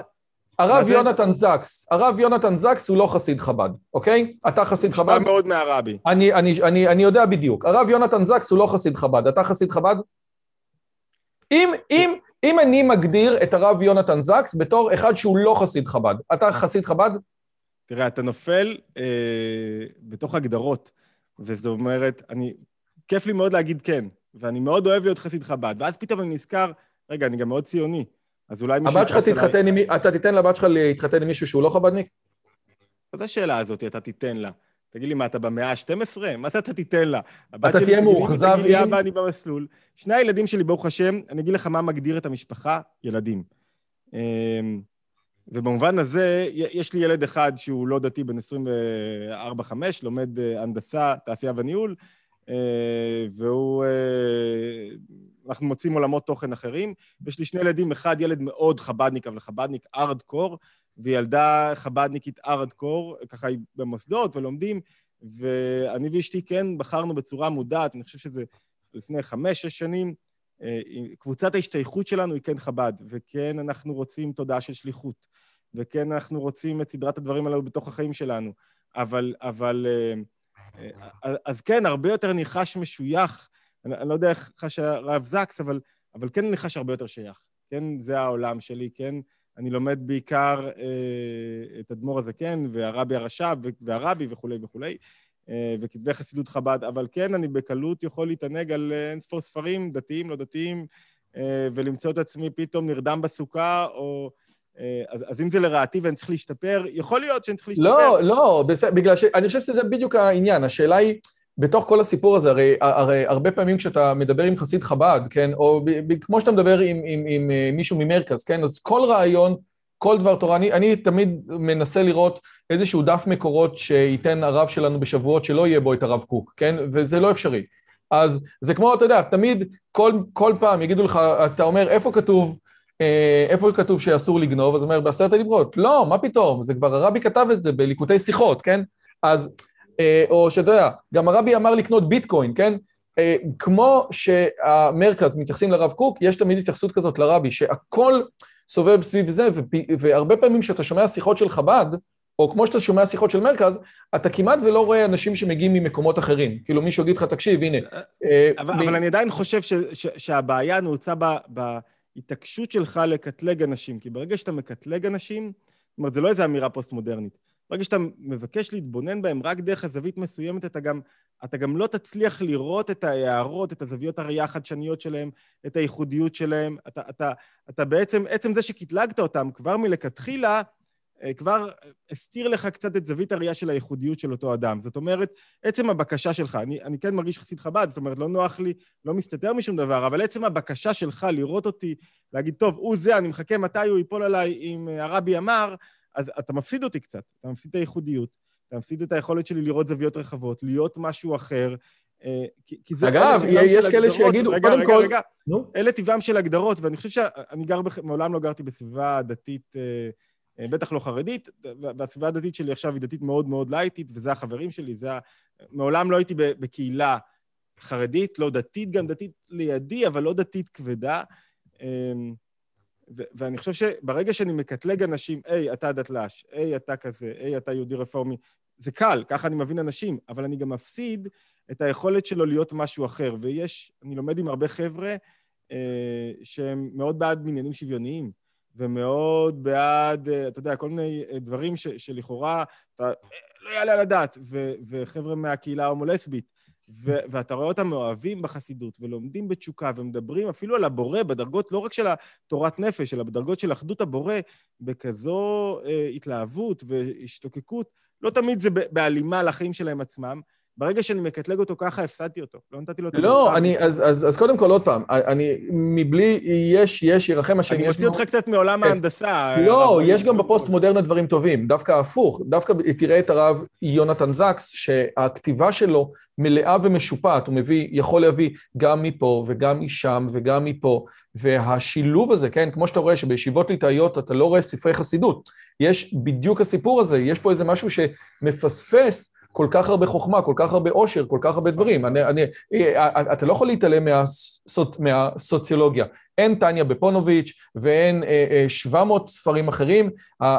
דווקא המקום שהצליח באמת לאחד את, את, את, את, את ספרי המופת וההגות והעושר הרוחני של, ה, של הדורות האחרונים, היו באמת הישיבות, ש, של ה, הישיבות ה, ה, של הציבור הדתי-לאומי, שכן אתה רואה שם אה, מסילת ישרים, וטניה, וליקוטי מוהר"ן, ואורות, ואז אתה אומר, או, זה בדיוק מה שאני רוצה, אני, אני, אני, אני, אני רוצה למשוך, כן? כמו שהרב יונתן זקס, שאומר, בואנה, אני לקחתי מהרבי הרבה מאוד דברים, אבל בשום פנים ואופן הוא לא חב"דניק, בשום פנים ואופן. זאת אומרת, לקחתי מהרבי הזה, ולקחתי מפה, והרבי שלי הוא בכלל... אה, סיוון רב מאיר, אם אני אעשה את זה יותר... אה, סיוון רב מאיר בכמה היבטים. נכון, הנה, אז לקחתי הרבה מאוד דברים מכל מיני אספקטים, אני חושב שדווקא יש משהו בסוציולוגיה החב"דית, כן? ואני קורא את שיחת השבוע, ואני קורא גם לא מעט דברים אחרים שאנשים כותבים, אתה רואה שיש כתיבה שבעצם בתוך חב"ד עצמו, אתה יודע, כאילו הכל כבר נמצא שם, בתוך הסיפור הזה, אתה, גם הרבה מאוד בכתיבה של הרב יואל כהן, כן? החוזר של הרבי, כן? כמעט ולא... כן, יואל כהן, כהן.